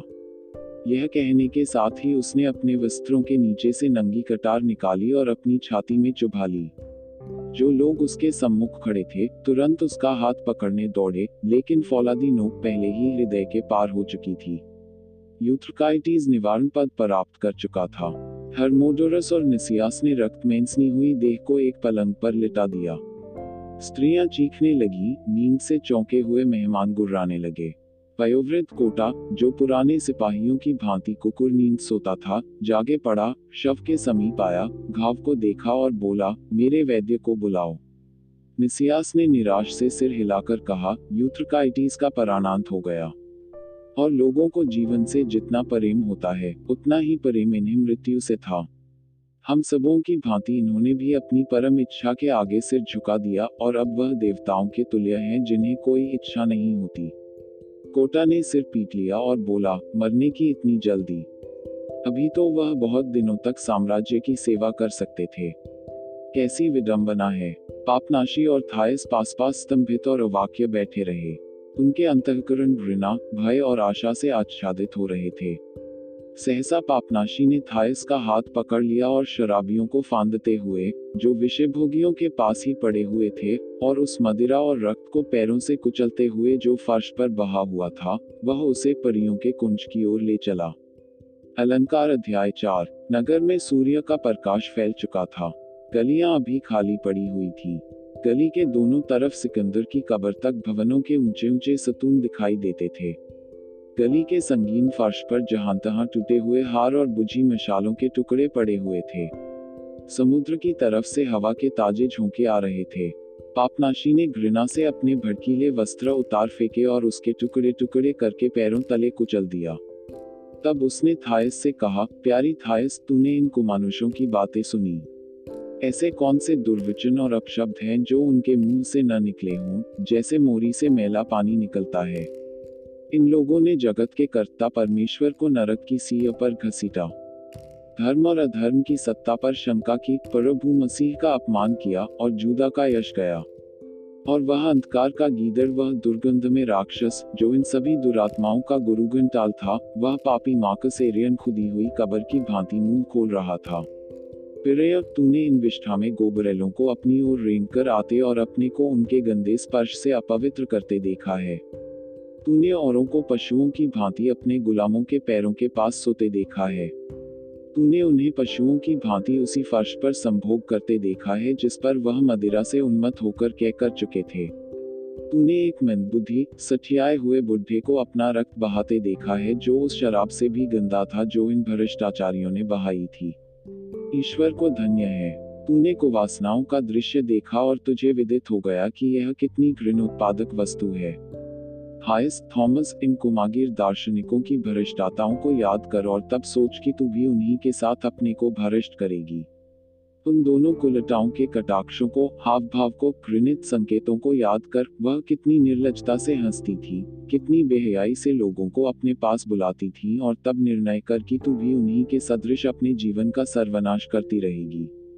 ये दार्शनिक पुरुष थे जो अपने को सभ्य कहते हैं, जो अपने विचारों पर गर्व करते हैं, पर इन वेश्याओं पर ऐसे गिरे पड़ते थे जैसे कुत्ते हड्डियों पर गिरे। थायस ने रात को जो कुछ देखा और सुना था उससे उसका हृदय ग्लानित और लज्जित हो रहा था। ऐसे दृश्य देखने का उसे यह पहला ही अवसर न था, पर आज का सा असर उसके मन पर कभी न हुआ था। पापनाशी की सतुत्तेजनाओं ने उसके सद्भाव को जगा दिया था। कैसे हृदय शून्य लोग हैं जो स्त्री को अपनी वासनाओं का खिलौना मात्र समझते हैं। कैसी स्त्रियां हैं जो अपने देह समर्पण का मूल्य एक प्याले शराब से अधिक नहीं समझती। मैं यह सब जानते और देखते हुए भी इसी अंधकार में पड़ी हुई हूँ। मेरे जीवन को धिक्कार है। उसने पापनाशी को जवाब दिया, प्रिय पिता, मुझ में अब जरा भी दम नहीं है। मैं ऐसी अशक्त हो रही हूँ मानो दम निकल रहा है। कहाँ विश्राम मिलेगा, कहाँ एक घड़ी शांति से लेटूं।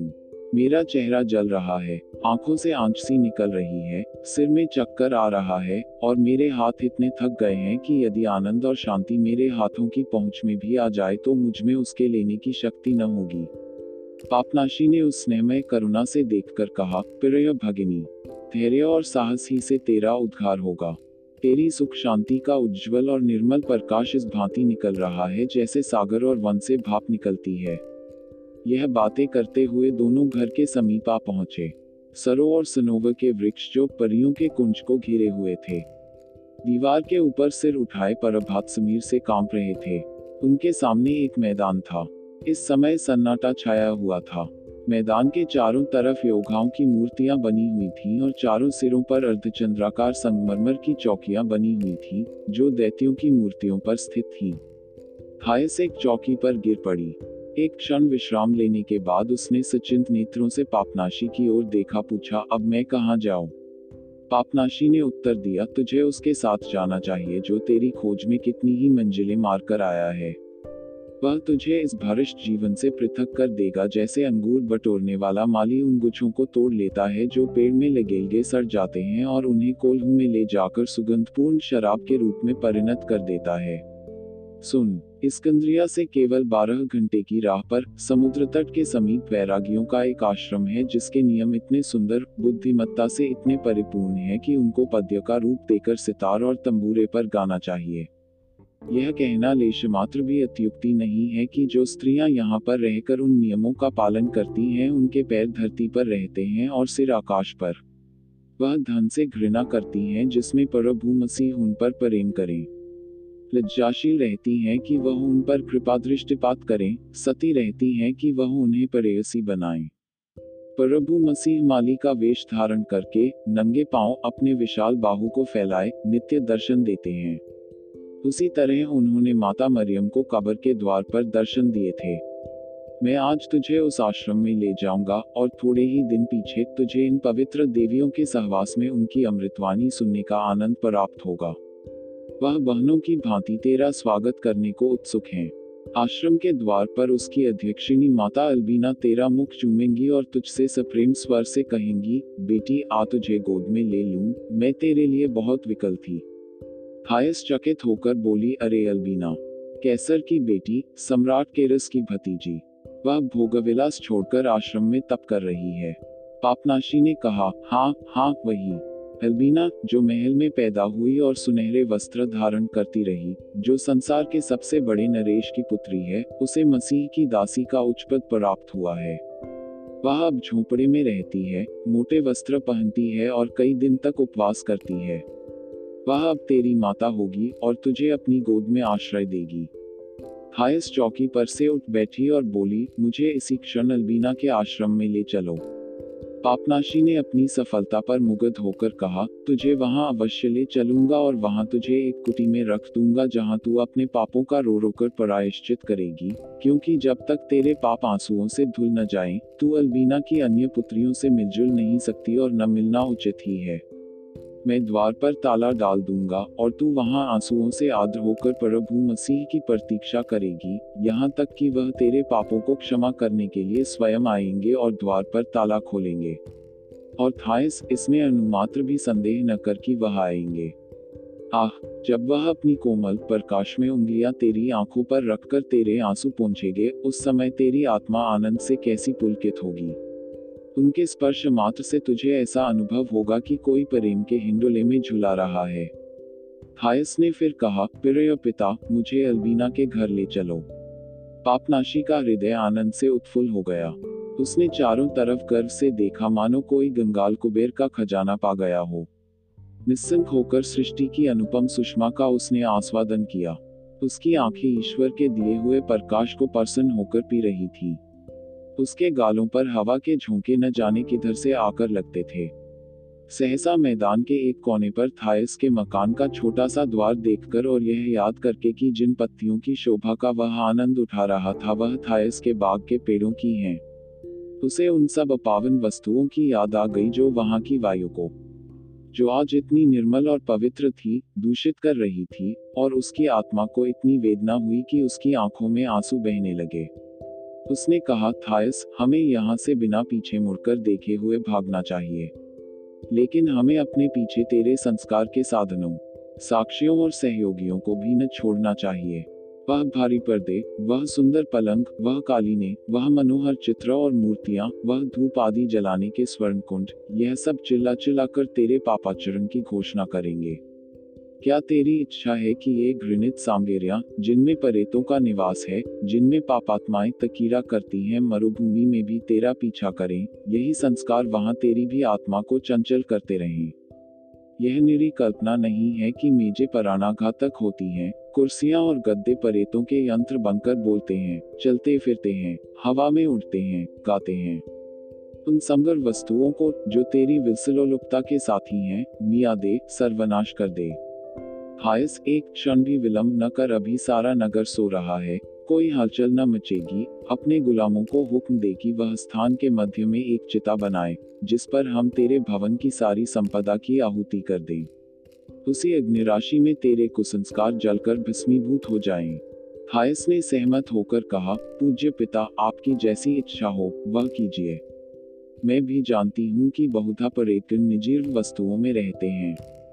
रात सजावट की कोई कोई वस्तु बातें करने लगती हैं, किंतु शब्दों में नहीं, या तो थोड़ी थोड़ी देर में खटखट की आवाज से या प्रकाश की रेखाएं प्रस्फुटित करके। और एक विचित्र बात सुनिए, पूज्य पिता, आपने परियों के कुंज के द्वार पर दाहिनी ओर एक नग्न स्त्री की मूर्ति को ध्यान से देखा है। एक दिन मैंने आंखों से देखा कि उस मूर्ति ने जीवित प्राणी के समान अपना सिर फेर लिया और फिर एक पल में अपनी पूर्व दशा में आ गई। मैं भयभीत हो गई। जब मैंने निसियास से यह अद्भुत लीला बयान की तो वह मेरी हंसी उड़ाने लगा।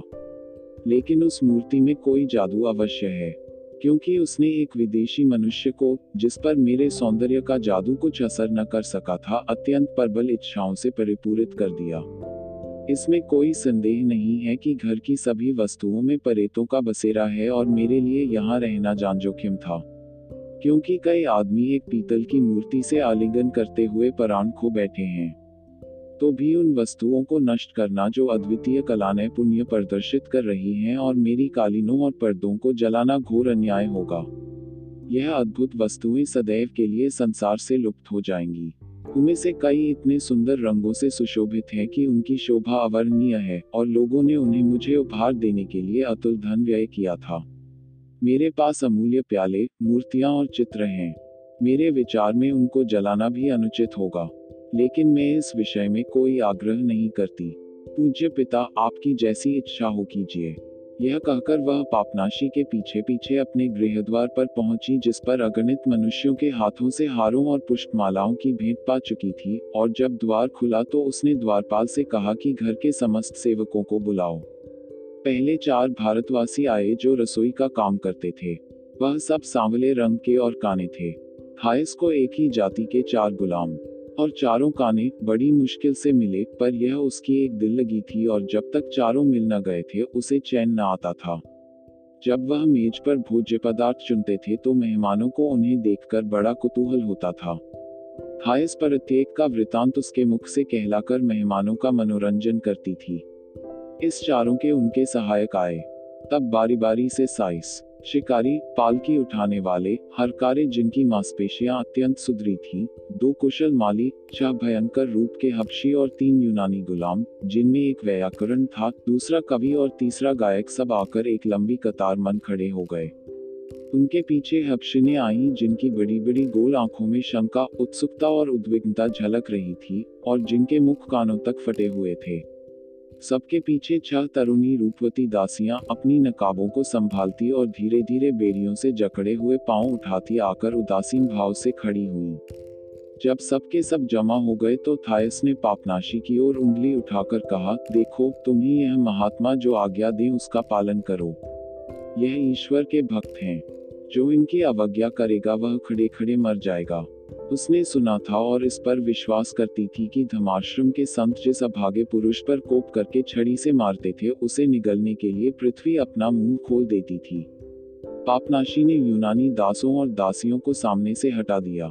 वह अपने ऊपर उनका साया भी न पड़ने देना चाहता था और शेष सेवकों से कहा, यहाँ बहुत सी लकड़ी जमा करो, उसमें आग लगा दो, और जब अग्नि की ज्वाला उठने लगे तो इस घर के सब साज सामान, मिट्टी के बर्तन से लेकर सोने के थालों तक, टाट के टुकड़े से लेकर बहुमूल्य कालीनों तक, सभी मूर्तियां, चित्र, गमले, गर्दमट करके इसी चिता में डाल दो, कोई चीज बाकी न बचे।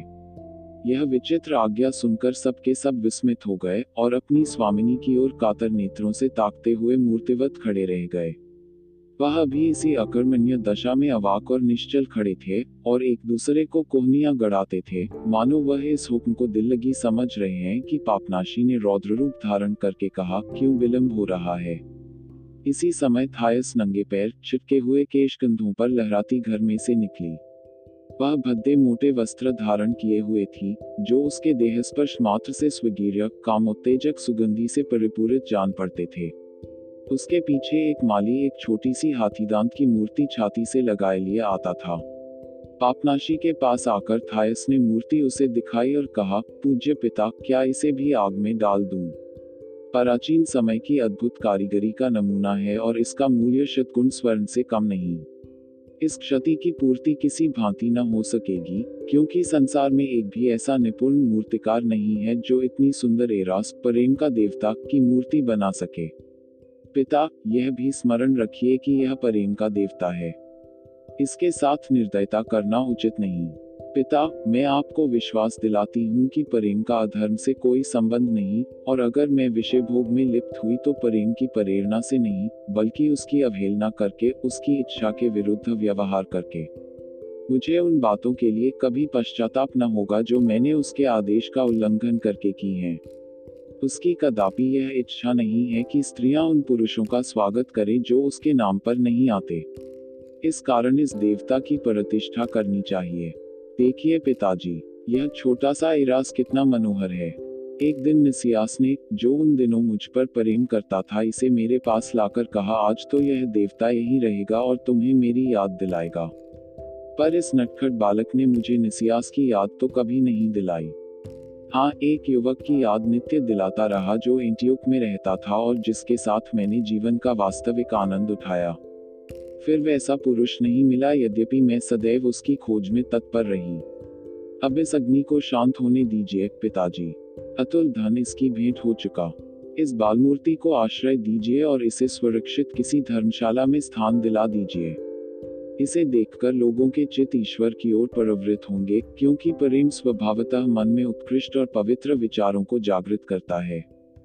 थायस मन में सोच रही थी कि उसकी वकालत का अवश्य असर होगा और कम से कम यह मूर्ति तो बच जाएगी। लेकिन पापनाशी बाज की भांति झपटा, माली के हाथ से मूर्ति छीनी, तुरंत उसे चिता में डाल दिया और निर्दय स्वर में बोला, जब यह निसियास की चीज है और उसने इसे स्पर्श किया है तो मुझसे इसकी सिफारिश करना व्यर्थ है। उस पापी का स्पर्श मात्र समस्त विकारों से परिपूरित कर देने के लिए काफी है। तब उसने चमकते हुए वस्त्र, भांति भांति के आभूषण, सोने की पादुकाएं, रत्नजटित कंघियां, बहुमूल्य आईने, भांति भांति के गाने बजाने की वस्तुएं, सरोद, सितार, वीण, नाना प्रकार के फानूस अंखवारों में उठा उठाकर झोंकना शुरू किया। इस प्रकार कितना धन नष्ट हुआ, इसका अनुमान करना है।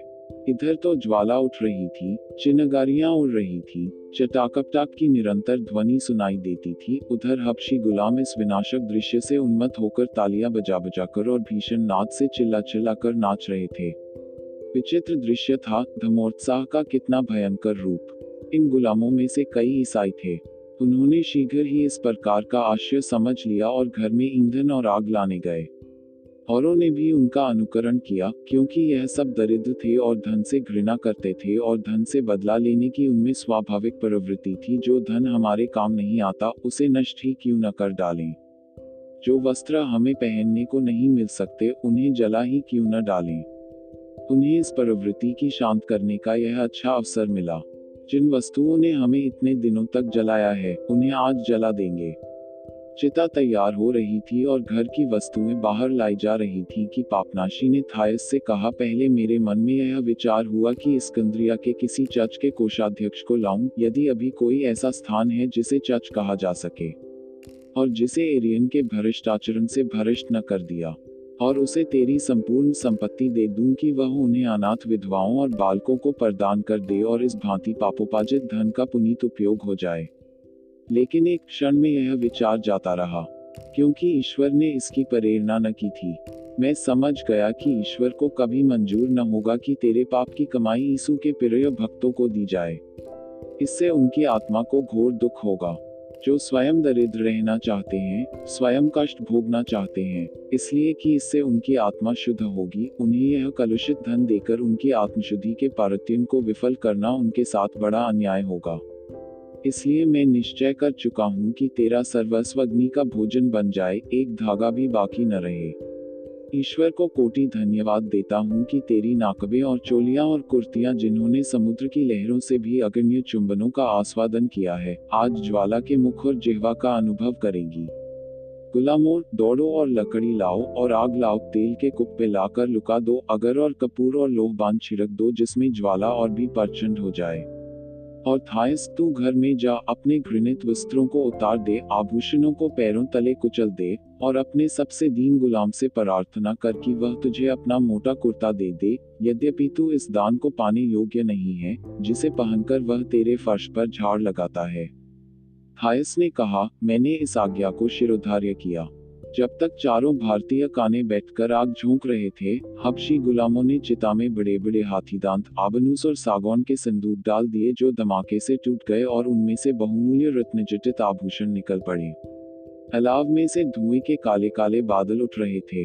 तब अग्नि, जो अभी तक सुलग रही थी, इतना भीषण शब्द करके धंधक उठी मानो कोई भयंकर वन पशु गरज उठा, और ज्वाला जिह्वा, जो सूर्य के प्रकाश में बहुत धुंधली दिखाई देती थी, किसी राक्षस की भांति अपने शिकार को निगलने लगी।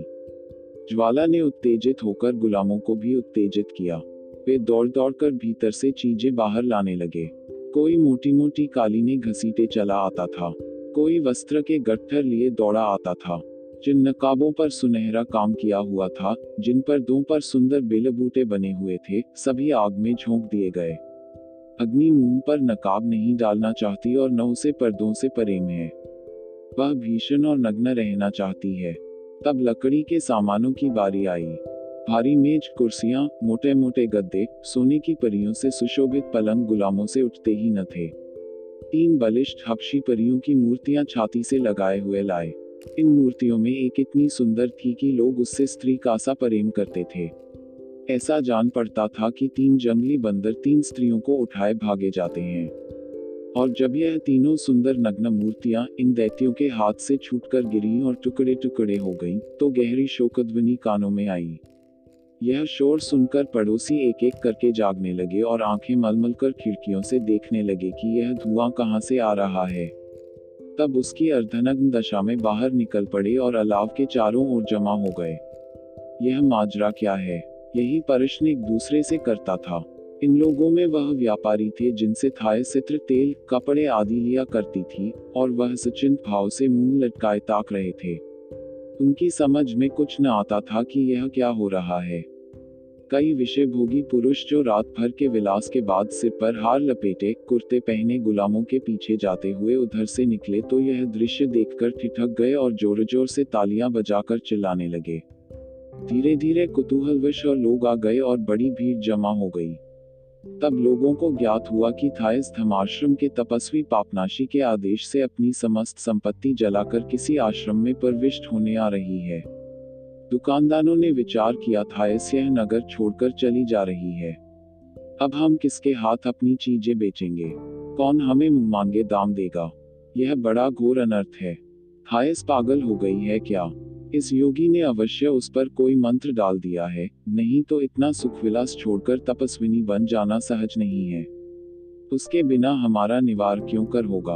वह हमारा सर्वनाश किए डालती है। योगी को क्यों ऐसा करने दिया जाए? आखिर कानून किस लिए है? क्या इस्कंद्रिया में कोई नगर का शासक नहीं? थायस को हमारे बाल बच्चों की जरा भी चिंता नहीं है। उसे शहर में रहने के लिए मजबूर करना चाहिए। धनी लोग इसी भांति नगर छोड़कर चले जाएंगे तो हम रह चुके। हम राज्य कर कहां से देंगे? युवक को दूसरे प्रकार की चिंता थी। अगर थायस इस भांति निर्दयता से नगर से जाएगी तो नाट्यशालाओं को जीवित कौन रखेगा? शीघ्र ही उनमें सन्नाटा छा जाएगा। हमारे मनोरंजन की मुख्य सामग्री गायब हो जाएगी। हमारा जीवन शुष्क और नीरस हो जाएगा। वह रंगभूमि का दीपक, आनंद, सम्मान, प्रतिभा और प्राण थी। जिन्होंने उसके प्रेम का आनंद नहीं उठाया था, वह उसके दर्शन मात्र ही से कृतार्थ हो जाते थे। अन्य स्त्रियों से प्रेम करते हुए भी वह हमारे नेत्रों के सामने उपस्थित रहती थी। हम विलासियों की तो जीवनधारा थी। केवल यह विचार कि वह इस नगर में उपस्थित है, हमारी वासनाओं को उद्दीप्त किया करता था। जैसे जल की देवी वृष्टि करती है, अग्नि की देवी जलाती है, उसी भांति यह आनंद की देवी हृदय में आनंद का संचार करती थी। समस्त नगर में हलचल मची हुई थी। कोई पापनाशी को गालियां देता था, कोई ईसाई धर्म को और कोई स्वयं प्रभु मसीह को सलवाते सुनाता था। और थायस के त्याग की भी बड़ी तीव्र आलोचना हो रही थी। ऐसा कोई समाज न था जहां कोहराम न मचा हो।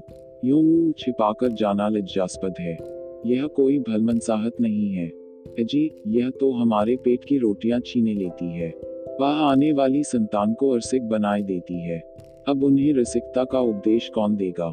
जी उसने तो अभी हमारे हारों के दाम भी नहीं दिए। मेरे भी पचास जोड़ों के दाम आते हैं, सभी का कुछ न कुछ उस पर आता है। जब वह चली जाएगी तो नायिकाओं का पार्ट कौन खेलेगा? इस क्षति की पूर्ति नहीं हो सकती, उसका स्थान सदैव रिक्त रहेगा। उसके द्वार बंद हो जाएंगे तो जीवन का आनंद ही जाता रहेगा। वह इस्कंद्रिया के गगन का सूर्य थी। इतनी देर में नगर भर के भिक्षुक, अपंग, लूले, लंगड़े, कोढ़ी, अंधे सब उस स्थान पर जमा हो गए और जली हुई वस्तुओं को टटोलते हुए बोले, अब हमारा पालन कौन करेगा? उसकी मेज का जूठन खाकर दो सौ अभागों के पेट भर जाते थे। उसके परमीगन चलते समय हमें मुठियां भर रुपये पैसे दान कर देते थे। चोरचकारों की भी बनाई, वह भी आकर इस भीड़ में मिल गए और शोर मचामचाकर अपने पास के आदमियों को खेलने लगे कि दंगा हो जाए और उस गोलमाल में हम भी किसी वस्तु पर हाथ साफ करें। यद्यपि बहुत कुछ जल चुका था, फिर भी इतना शेष था कि नगर के सारे चोरचंडाल अयाची हो जाते। इस हलचल में केवल एक वृद्ध मनुष्य स्थिरचित दिखाई देता था। वह थायस के हाथों दूर देशों से बहुमूल्य वस्तु लाला कर बेचता था और थायस पर उसके बहुत रुपये आते थे। वह सबकी बातें सुनता था, देखता था कि लोग क्या करते हैं, रह रह कर पर हाथ फेरता था और मन में कुछ सोच रहा था। एकाएक उसने एक युवक को सुंदर वस्त्र पहने पास खड़े देखा। उसने युवक से पूछा, तुम थायस के प्रेमियों में नहीं हो? युवक, हाँ हूँ तो बहुत दिनों से। वृद्ध, तो जाकर उसे रोकते क्यों नहीं? युवक, और क्या तुम समझते हो कि उसे जाने दूंगा? मन में यही निश्चय करके आया हूँ। शेखी तो नहीं मारता, लेकिन इतना तो मुझे विश्वास है कि मैं उसके सामने जाकर खड़ा हो जाऊंगा तो वह इस बंदर मुन्हे पादरी की अपेक्षा मेरी बातों पर अधिक ध्यान देगी। वृद्ध, तो जल्दी जाओ, ऐसा न हो कि तुम्हारे पहुंचते पहुंचते वह सवार हो जाए। युवक, इस भीड़ को हटाओ। वृद्ध व्यापारी ने हटो जगह दो का गुल मचाना शुरू किया और युवक घूसों और ठोकरों से आदमियों को हटाता, वृद्धों को गिराता, बालकों को कुचलता अंदर पहुंच गया और थायस का हाथ पकड़कर धीरे से बोला, प्रिया मेरी ओर देखो। इतनी निष्ठुरता! याद करो तुमने मुझसे कैसी कैसी बातें की थी, क्या क्या वादे किए थे। क्या अपने वादों को भूल जाओगी? क्या प्रेम का बंधन इतना ला हो सकता है? थायस अभी कुछ जवाब न दे पाई थी कि पापनाशी पलट कर उसके और थॉमस के बीच में खड़ा हो गया और डांटकर बोला, दूर हट पापी कहीं का, खबरदार जो उसकी देह को स्पर्श किया। वह अब ईश्वर की है, मनुष्य उसे नहीं छू सकता। युवक ने कड़क कर कहा, हट यहाँ से वनमानुष, क्या तेरे कारण अपनी प्रियतमा से न बोलूं? हट जाओ नहीं तो यह पकड़कर तुम्हारी गंदी लाश को आग के पास खींच ले जाऊंगा और कबाब की तरह भून डालूंगा। इस भरम में मत रहे कि तू मेरे प्राणाधार को यूं चुपके से उठा ले जाएगा, उसके पहले मैं तुझे संसार से उठा दूंगा। यह कहकर उसने थायस के कंधे पर हाथ रखा, लेकिन पापनाशी ने इतनी जोर से धक्का दिया कि वह कई कदम पीछे लड़खड़ाता हुआ चला गया और बिखरी हुई राख के समीप चारों खाने चित गिर पड़ा। लेकिन वृद्ध सौदागर शांत न बैठा। वह प्रत्येक मनुष्य के पास जा जाकर गुलामों के कान खींचता और स्वामियों के हाथों को चूमता और सभी को पापनाशी के विरुद्ध उत्तेजित कर रहा था कि थोड़ी देर में उसने एक छोटा सा जत्था बना लिया जो इस बात पर कटिबद्ध था कि पापनाशी को कदापि अपने कार्य में सफल न होने देगा। मजाल है कि यह पादरी हमारे नगर की शोभा को भगा ले जाए, गर्दन तोड़ देंगे। पूछो, धर्माश्रम में ऐसी रमणियों की क्या जरूरत? क्या संसार में विपत्ति की मारी बुई की कमी है? क्या उनके आंसुओं से इन पादरियों को संतोष नहीं होता कि युवतियों को भी रोने के लिए मजबूर किया जाए? युवक का नाम सिरोन था। वह धक्का खाकर गिरा, किंतु तुरंत गर्द झाड़कर उठ खड़ा हुआ।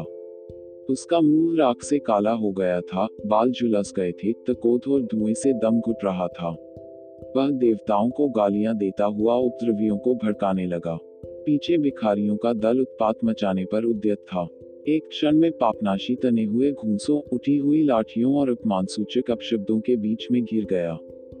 एक ने कहा, मारकर कौवों को खिला दो, नहीं जला दो, जीता आग में डाल दो, जलाकर भस्म कर दो। लेकिन पापनाशी जरा भी भयभीत न हुआ। उसने थायस को पकड़कर खींच लिया और मेघ की भांति गरज कर बोला, ईश्वर द्रोहियों, इस कपोत को ईश्वरीय बीज के चंगुल से छुड़ाने की चेष्टा मत करो। तुम आज जिस आग में जल रहे हो उसमें जलने के लिए उसे विवश मत करो, बल्कि उसकी रीस करो और उसी की भांति अपने खोटे को भी खरा कंचन बना दो। उसका अनुकरण करो, उसके दिखाए हुए मार्ग पर अग्रसर हो और उस ममता को त्याग दो जो तुम्हें बांधे हुए है और जिसे तुम समझते हो कि हमारी है। विलम्ब न करो, किसादा का दिन निकट है और ईश्वर की ओर से वज्राघात होने वाला ही है। अपने पापों पर पछताओ, उनका प्रायश्चित करो, तौबा करो, रो और ईश्वर से क्षमा प्रार्थना करो। थायस के पद चिन्हों पर चलो, अपनी कुवासनाओं से घृणा करो जो उससे किसी भांति कम नहीं है। तुम में से कौन इस योग्य है, चाहे वह धनी हो या कंगाल, दास हो या स्वामी, सिपाही हो या व्यापारी, जो ईश्वर के सम्मुख खड़ा होकर दावे के साथ कह सके कि मैं किसी वेश्या से अच्छा हूँ। तुम सबके सब सजीव दुर्गंध के सिवा और कुछ नहीं हो और यह ईश्वर की महान दया है कि वह तुम्हें एक क्षण में कीचड़ की मोरियां नहीं बना डालता। जब तक वह बोलता रहा, उसकी आंखों से ज्वाला सी निकल रही थी। ऐसा जान पड़ता था कि उसके मुख से आग के अंगारे बरस रहे हैं। जो लोग वहां खड़े थे, इच्छा न रहने पर भी मंत्रमुग्ध से खड़े उसकी बातें सुन रहे थे, किंतु वह वृद्ध व्यापारी उधम मचाने में अत्यंत प्रवीण था। वह अब भी शांत न हुआ। उसने जमीन से पत्थर के टुकड़े और घोंघे चुन लिए और अपने कुर्ते के दामन में छिपा लिए, किंतु स्वयं उन्हें फेंकने का साहस न करके उसने वह सब चीजें भिक्षुकों के हाथों में दे दी। फिर क्या था, पत्थरों की वर्षा होने लगी और एक घोंघा पापनाशी के चेहरे पर ऐसा आकर बैठा कि घाव हो गया। रक्त की धारा पापनाशी के चेहरे पर बह-बह कर त्यागिनी थायस के सिर पर टपकने लगी, मानो उसे रक्त के बपतिस्मा से पुनः संस्कृत किया जा रहा था। थायस को योगी ने इतनी जोर से भींच लिया था कि उसका दम घुट रहा था और योगी के खुरखुरे वस्त्र से उसका कोमल शरीर छिला जाता था। इस असमंजस में पड़े हुए घृणा और तकोप से उसका मुख लाल हो रहा था। इतने में एक मनुष्य भड़कीले वस्त्र पहने, जंगली फूलों की एक माला सिर पर लपेटे भीड़ को हटाता हुआ आया और चिल्लाकर बोला, ठहरो ठहरो, यह उत्पात क्यों मचा रहे हो? यह योगी मेरा भाई है। यह निसियास था जो वृद्ध यूथ्रकाइटिस कसे कब्र में सुलाकर इस मैदान में होता हुआ घर लौटा जा रहा था। देखा तो अलाव जल रहा है, उसमें भांति भांति की बहुमूल्य वस्तुएं पड़ी सुलग रही हैं। थायस एक मोटी चादर खड़ी है और पापनाशी पर चारों ओर से पत्थरों की बौछार हो रही है। वह यह दृश्य देखकर विस्मित तो नहीं हुआ, वह आवेशों से वशीभूत न होता था।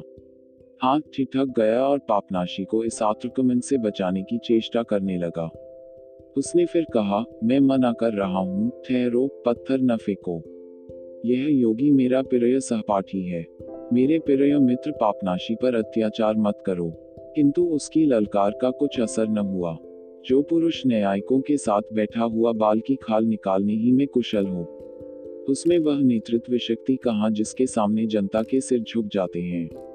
पत्थरों और घोंघों की दूसरी बौछार पड़ी, किंतु पापनाशी थायस को अपनी देह से रक्षित किए हुए पत्थरों की चोटें खाता था और ईश्वर को धन्यवाद देता था जिसकी दया दृष्टि उनके घावों पर मरहम रखती हुई जान पड़ती थी। निसियास ने जब देखा कि यहाँ मेरी कोई नहीं सुनता और मन में यह समझकर कि मैं अपने मित्र की रक्षा न तो बल से कर सकता हूँ न वाक्चातुरी से, उसने सब कुछ ईश्वर पर छोड़ दिया।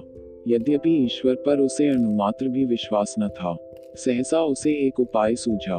इन प्राणियों को वह इतना नीच समझता था कि उसे अपने उपाय की सफलता पर जरा भी संदेह न रहा। उसने तुरंत अपनी थैली निकाल ली जिसमें रुपये और अशर्फियां भरी हुई थी। वह बड़ा उदार विलासप्रेमी पुरुष था और उन मनुष्यों के समीप जाकर जो पत्थर फेंक रहे थे, उनके कानों के पास मुद्राओं को उसने खनखनाया। पहले तो वे उससे इतने झल्लाए हुए थे, लेकिन शीघ्र ही सोने की झनकार ने उन्हें लुप्त कर दिया। उनके हाथ नीचे को लटक गए। निसियास ने जब देखा कि उपद्रवकारी उसकी ओर आकर्षित हो गए, तो उसने कुछ रुपये और मोहरें उनकी ओर फेंक दी। उनमें से जो ज्यादा लोभी प्रकृति के थे, वह झुक झुक कर उन्हें चुनने लगे। निसियास अपनी सफलता पर प्रसन्न होकर मुठियां भर भर रुपये आदि इधर उधर फेंकने लगा। पक्की जमीन पर अशर्फियों के खनकने की आवाज सुनकर पापनाशी के शत्रुओं का दल भूमि पर सिजदे करने लगा। भिक्षु, गुलाम, छोटे मोटे दुकानदार सबके सब रुपये लूटने के लिए आपस में धींगामुष्टी करने लगे और सिरोन तथा अन्य भद्र समाज के प्राणी देर से यह तमाशा देखते थे और हंसते हंसते लौट जाते थे। स्वयं सिरोन का तकोद शांत हो गया। उसके मित्रों ने लूटने वाले प्रतिद्वंदियों को भड़काना शुरू किया, मानो पशुओं को लड़ा रहे हों। कोई कहता था अब कि यह बाजी मारेगा, इस पर शर्त बदलता हूँ। कोई किसी दूसरे योगा का पक्ष लेता था और दोनों प्रतिपक्षियों में सैकड़ों की हार जीत हो जाती थी। एक बिना टांगों वाले पंगुल ने जब एक मोहर पाई तो उसके साहस पर तालियां बजने लगी, यहाँ तक कि सबने उस पर फूल बरसाए। रुपये लुटाने का तमाशा देखते देखते यह युवक वृंद इतने खुश हुए कि स्वयं लुटाने लगे और एक क्षण में समस्त मैदान में सिवाय पीठों के उठने और गिरने के और कुछ दिखाई ही न देता था, मानो समुद्र की तरंगे चांदी सोने के सिक्कों के तूफान से आंदोलित हो रही हों। पापनाशी को किसी की सुध ही न रही। तब निसियास उसके पास लपक कर गया, उसने अपने लबादे में छिपा लिया और थायस को उसके साथ एक पास की गली में खींच ले गया, जहां विद्रोहियों से उनका गला छूटा। कुछ देर तक तो वह चुपचाप दौड़े, लेकिन जब उन्हें मालूम हो गया कि हम काफी दूर निकल आए और इधर कोई हमारा पीछा करने न आएगा, तो उन्होंने दौड़ना छोड़ दिया। निसियास ने परिहासपूर्ण स्वर में कहा, लीला समाप्त हो गई, अभिनय का अंत हो गया। थायस अब नहीं रुक सकती, वह अपने उद्धारकर्ता के साथ अवश्य जाएगी, चाहे वह उसे जहां ले जाए। थायस ने उत्तर दिया, हाँ निसियास, तुम्हारा कथन सर्वथा निमूल नहीं है। मैं तुम जैसे मनुष्यों के साथ रहते रहते तंग आ गई हूँ, जो सुगंध से बसे, विलास में डूबे हुए, सहृदय आत्मसेवी प्राणी हैं। जो कुछ मैंने अनुभव किया है उससे मुझे इतनी घृणा हो गई है कि अब मैं अज्ञात आनंद की खोज में जा रही हूँ। मैंने उस सुख को देखा है जो वास्तव में सुख नहीं था, और मुझे एक गुरु मिला है जो बतलाता है कि दुख और शोक ही में सच्चा आनंद है। मेरा उस पर विश्वास है क्योंकि उसे सत्य का ज्ञान है। निसियास ने मुस्कराते हुए कहा, और प्रिय, मुझे तो संपूर्ण सत्यों का ज्ञान प्राप्त है। वह केवल एक ही सत्य का ज्ञाता है, मैं सभी सत्यों का ज्ञाता हूँ।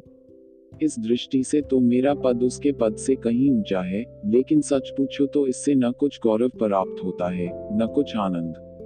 तब यह देखकर कि पापनाशी मेरी ओर तापमय नेत्रों से ताक रहा है, उसने संबोधित करके कहा, प्रिय मित्र पापनाशी, यह मत सोचो कि मैं तुम्हें निराबुद्धू, पाखंडी या अंधविश्वासी समझता हूँ। यदि मैं अपने जीवन की तुम्हारे जीवन से तुलना करूँ तो मैं स्वयं निश्चय न कर सकूंगा कि कौन श्रेष्ठ है। मैं अभी यहाँ से जाकर स्नान करूंगा, दासों ने पानी तैयार कर रखा होगा, तब उत्तम वस्त्र पहनकर एक तीतर के डैनों का नाश्ता करूंगा और आनंद से पलंग पर लेटकर कोई कहानी या किसी दार्शनिक के विचारों का आस्वादन करूंगा। यद्यपि ऐसी कहानियां बहुत पढ़ चुका हूँ और दार्शनिकों के विचारों में भी कोई मौलिकता या नवीनता नहीं रही। तुम अपनी कुटी में लौटकर जाओगे और वहां किसी सिधाए हुए ऊंट की भांति झूमकर कुछ जुगाली सी करोगे। कदाचित कोई एक हजार बार के चबाए हुए शब्दाडंबर को फिर से चबाओगे और संध्या समय बिना बघारी हुई भाजी खाकर जमीन पर लेटे रहोगे। किंतु बंधुवर, यद्यपि हमारे और तुम्हारे मार्ग पृथक है, यद्यपि हमारे और तुम्हारे कार्यक्रम में बड़ा अंतर दिखाई पड़ता है, लेकिन वास्तव में हम दोनों एक ही मनोभाव के अधीर कार्य कर रहे हैं, वही जो समस्त मानव कृत्यों का एकमात्र कारण है। हम सभी सुख के इच्छुक हैं, सभी एक ही लक्ष्य पर पहुंचना चाहते हैं, सभी का अभीष्ट एक ही है, आनंद, अप्राप्त आनंद, असंभव आनंद। यही मेरी मूर्खता होगी अगर मैं कहूं कि तुम गलती पर हो, यद्यपि मेरा विचार है कि मैं सत्य पर हूं। और प्रिय थायस, तुमसे भी मैं यही कहूंगा कि जाओ और अपनी जिंदगी के मजे उठाओ, और यदि यह बात असंभव न हो तो त्याग और तपस्या में उससे अधिक आनंद लाभ करो जितना तुमने भोग और विलास में किया है। सभी बातों का विचार करके मैं कह सकता हूँ कि तुम्हारे ऊपर लोगों को हसद होता था, क्योंकि यदि पापनाशी ने और मैंने अपने समस्त जीवन में एक ही एक प्रकार के आनंदों का आस्वादन किया है जो बिरले ही किसी मनुष्य को प्राप्त हो सकते हैं। मेरी हार्दिक अभिलाषा है कि एक घंटे के लिए मैं बंधु पापनाशी की तरह संत हो जाता, लेकिन यह संभव नहीं, इसलिए तुमको भी विदा करता हूँ। जाओ जहाँ प्रकृति की गुप्त शक्तियाँ और तुम्हारा भाग्य तुम्हें ले जाए, जाओ जहां तुम्हारी इच्छा हो। निसियास की शुभेच्छाएं तुम्हारे साथ रहेंगी। मैं जानता हूं कि इस समय अनर्गल बातें कर रहा हूं, इस पर असार शुभकामनाओं और निर्मूल पछतावे के सिवाय मैं उस सुखमय भ्रांति का क्या मूल्य दे सकता हूं जो तुम्हारे प्रेम के दिनों में मुझ पर छाई रहती थी और जिसकी स्मृति छाया की भांति मेरे मन में रह गई है। जाओ मेरी देवी, जाओ, तुम परोपकार की मूर्ति हो जिसे अपने अस्तित्व का ज्ञान नहीं, तुम लीलामयी सुषमा हो। नमस्कार है उस सर्वश्रेष्ठ सर्वोत्कृष्ट माया मूर्ति को जो प्रकृति ने किसी अज्ञात कारण से इस असार मायावी संसार को प्रदान की है। पापनाशी के हृदय पर इस कथन का एक एक शब्द वज्र के समान पड़ रहा था। अंत में वह इन अपशब्दों से प्रतिध्वनित हुआ, हा दुर्जन, दुष्ट, पापी, मैं तुझसे घृणा करता हूँ और तुझे तुच्छ समझता हूँ। दूर हो यहाँ से नरक के दूत, उन दुर्बल दुखी मलेच्छों से भी हजार गुना निकृष्ट जो अभी मुझे पत्थरों और दुर्वचनों का निशाना बना रहे थे। वह अज्ञानी थे, मूर्ख थे, उन्हें कुछ ज्ञान न था कि हम क्या कर रहे हैं, और संभव है कि कभी उन पर ईश्वर की दया दृष्टि फिरे और मेरी प्रार्थनाओं के अनुसार उनके अंतःकरण शुद्ध हो जाएं। लेकिन निसियास, अस्पृश्य पतित निसियास, तेरे लिए कोई आशा नहीं है, तू घातक विष है। तेरे मुख से नैराश्य और नाश के शब्द ही निकलते हैं। तेरे एक हास्य से उससे कहीं अधिक नास्तिकता प्रवाहित होती है जितनी शैतान के मुख से सौ वर्षों में भी न निकलती होगी। निसियास ने उसकी ओर विनोदपूर्ण नेत्रों से देखकर कहा, बंधुवर प्रणाम, मेरी यही इच्छा है कि अंत तक तुम विश्वास, घृणा और प्रेम के पथ पर आरू रहो। इसी भांति तुम नित्य अपने शत्रुओं को कोसते और अपने अनुयायियों से प्रेम करते रहो। थायस, चिरंजीवी रहो। तुम मुझे भूल जाओगी किंतु मैं तुम्हें न भूलूंगा। तुम यावत जीवन मेरे हृदय में मूर्तिमान रहोगी। उनसे विदा होकर निसियास इस्कंद्रिया की कब्रिस्तान के निकट पेचदार गलियों में विचारपूर्ण गति से चला। इस मार्ग में अधिकतर कुम्हार रहते थे जो मुर्दों के साथ दफन करने के लिए खिलौने, बर्तन आदि बनाते थे। उनकी दुकानें मिट्टी की सुंदर रंगों से चमकती हुई देवियों, स्त्रियों, उड़ने वाले दूतों और ऐसी ही अन्य वस्तुओं की मूर्तियों से भरी हुई थी। उसे विचार हुआ, कदाचित इन मूर्तियों में कुछ ऐसी भी हों जो महानिद्रा में मेरा साथ दें, और उसे ऐसा प्रतीत हुआ मानो एक छोटी प्रेम की मूर्ति मेरा उपहास कर रही है। मृत्यु की कल्पना ही से उसे दुख हुआ। इस विवाद को दूर करने के लिए उसने मन में तर्क किया, इसमें तो कोई संदेह ही नहीं कि काल या समय कोई चीज नहीं, वह हमारी बुद्धि की भ्रांति मात्र है, धोखा है। तो जब इसकी सत्ता ही नहीं तो वह मेरी मृत्यु को कैसे ला सकता है? क्या इसका यह आशय है कि अनंत काल तक मैं जीवित रहूंगा? क्या मैं भी देवताओं की भांति अमर हूँ? नहीं, कदापि नहीं। लेकिन इससे यह अवश्य सिद्धि होता है कि वह इस समय है, सदैव से है और सदैव रहेगा। यद्यपि मैं अभी इसका अनुभव नहीं कर रहा हूँ, पर यह मुझ में विद्यमान है और मुझे उससे शंका न करनी चाहिए, क्योंकि उस वस्तु के आने से डरना जो पहले ही आ चुकी है हिमाकत है। यह किसी पुस्तक के अंतिम पृष्ठ के समान उपस्थित है जिसे मैंने है पर अभी समाप्त नहीं कर चुका हूँ। उसका शेष रास्ता इस वाद में कट गया, लेकिन इससे उसके चित्त को शांति न मिली, और जब यह घर पहुंचा तो उसका मन विवादपूर्ण विचारों से भरा हुआ था। उसकी दोनों युवती दासियां पर्सन हंस हंसकर टेनिस खेल रही थीं। उनकी हास्यध्वनि ने अंत में उसके दिल का बोझ हल्का किया। पापनाशी और थॉमस भी शहर से निकलकर समुद्र के किनारे किनारे चले। रास्ते में पापनाशी बोला, थायस, इस विस्तृत सागर का जल भी तेरी कालिमाओं को नहीं धो सकता। यह कहते कहते उसे अनायास क्रोध आ गया। थायस को धिक्कारने लगा, तू कुतियों और शुक्रियों से भी भ्रष्ट है, क्योंकि तूने उस देह को जो ईश्वर ने तुझे इस हेतु दिया था कि तू उसकी मूर्ति स्थापित करे, विधर्मियों और मलेच्छों द्वारा दलित कराया है, और तेरा दुराचरण इतना अधिक है कि तू बिना अंतःकरण में अपने प्रति घृणा का भाव उत्पन्न किए न ईश्वर की प्रार्थना कर सकती है न वंदना। धूप के मारे जमीन से आंच निकल रही थी और थायस अपने नए गुरु के पीछे सिर झुकाए पथरीली सड़कों पर चली जा रही थी। थकान के मारे उसके घुटनों में पीड़ा होने लगी और कंठ सूख गया। लेकिन पापनाशी के मन में दयाभाव का जागना तो दूर रहा, जो दुरात्माओं को भी नर्म कर देता है। वह उल्टे उस प्राणी के प्रायश्चित पर प्रसन्न हो रहा था जिसके पापों का वारा पार न था। वह धर्मोत्साह से इतना उत्तेजित हो रहा था कि उसे देह को लोहे के सांगों से छेदने में भी उसे संकोच न होता, जिसका सौंदर्य उसकी कलुषता का मानो उज्ज्वल प्रमाण था। ज्यों ज्यों वह विचार में मग्न होता था, उसका प्रकोप और भी प्रचंड होता जाता था। जब उसे याद आता था कि निसियास उसके साथ सहयोग कर चुका है तो उसका रक्त खौलने लगता था और ऐसा जान पड़ता था कि उसकी छाती फट जाएगी। अपशब्द उसके होंठों पर आकर रुक जाते थे और वह केवल दांत पीस पीस कर रह जाता था। सहसा वह उछलकर विकराल रूप धारण किए हुए उसके सम्मुख खड़ा हो गया और उसके मुंह पर थूक दिया। उसकी तीव्र दृष्टि थायस के हृदय में चुभी जाती थी। थायस ने शांतिपूर्वक अपना मुंह पोंछ लिया और पापनाशी के पीछे चलती रही। पापनाशी उसकी ओर ऐसी कठोर दृष्टि से ताकता था मानो वह संदेह न रखे। उसे यह चिंता हो रही थी कि मैं इससे प्रभु मसीह का बदला क्यों कर लूं, क्योंकि थायस ने मसीह को अपने कुकृत्यों से इतना उत्पीड़ित किया था कि उन्हें स्वयं उसे दंड देने का कष्ट न उठाना पड़े।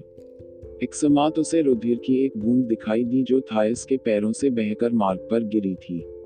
उसे देखते ही पापनाशी का हृदय दया से प्लावित हो गया। उसकी कठोर आकृति शांत हो गई। उसके हृदय में एक ऐसा भाव प्रविष्ट हुआ जिससे वह भी अनभिज्ञ था। वह रोने लगा, सिसकियों का तार बंध गया। तब वह दौड़कर उसके सामने माथा ठोंक कर बैठ गया और उसके चरणों पर गिरकर कहने लगा, बहन, मेरी माता, मेरी देवी, और उसके रक्त प्लावित चरणों को चूमने लगा। तब उसने शुद्ध हृदय से यह प्रार्थना की, है स्वर्ग के दूतों, इस रक्त की बूंद को सावधानी से उठाओ और इसे परम पिता के सिंहासन के सम्मुख ले जाओ। ईश्वर की इस पवित्र भूमि पर जहाँ यह रक्त बहा है, एक अलौकिक पुष्प वृक्ष उत्पन्न हो, उसमें स्वर्गीय सुगंधयुक्त फूल लिखे, और जिन प्राणियों की दृष्टि उस पर पड़े और जिनकी नाक में उसकी सुगंध पहुंचे, उनके हृदय शुद्ध और उनके विचार पवित्र हो जाएं।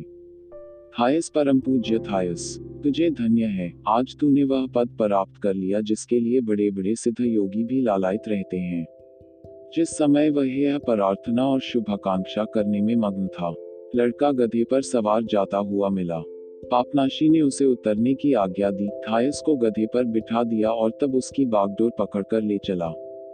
सूर्यास्त के समय वे एक नहर पर पहुंचे जिस पर सघन वृक्षों का साया था।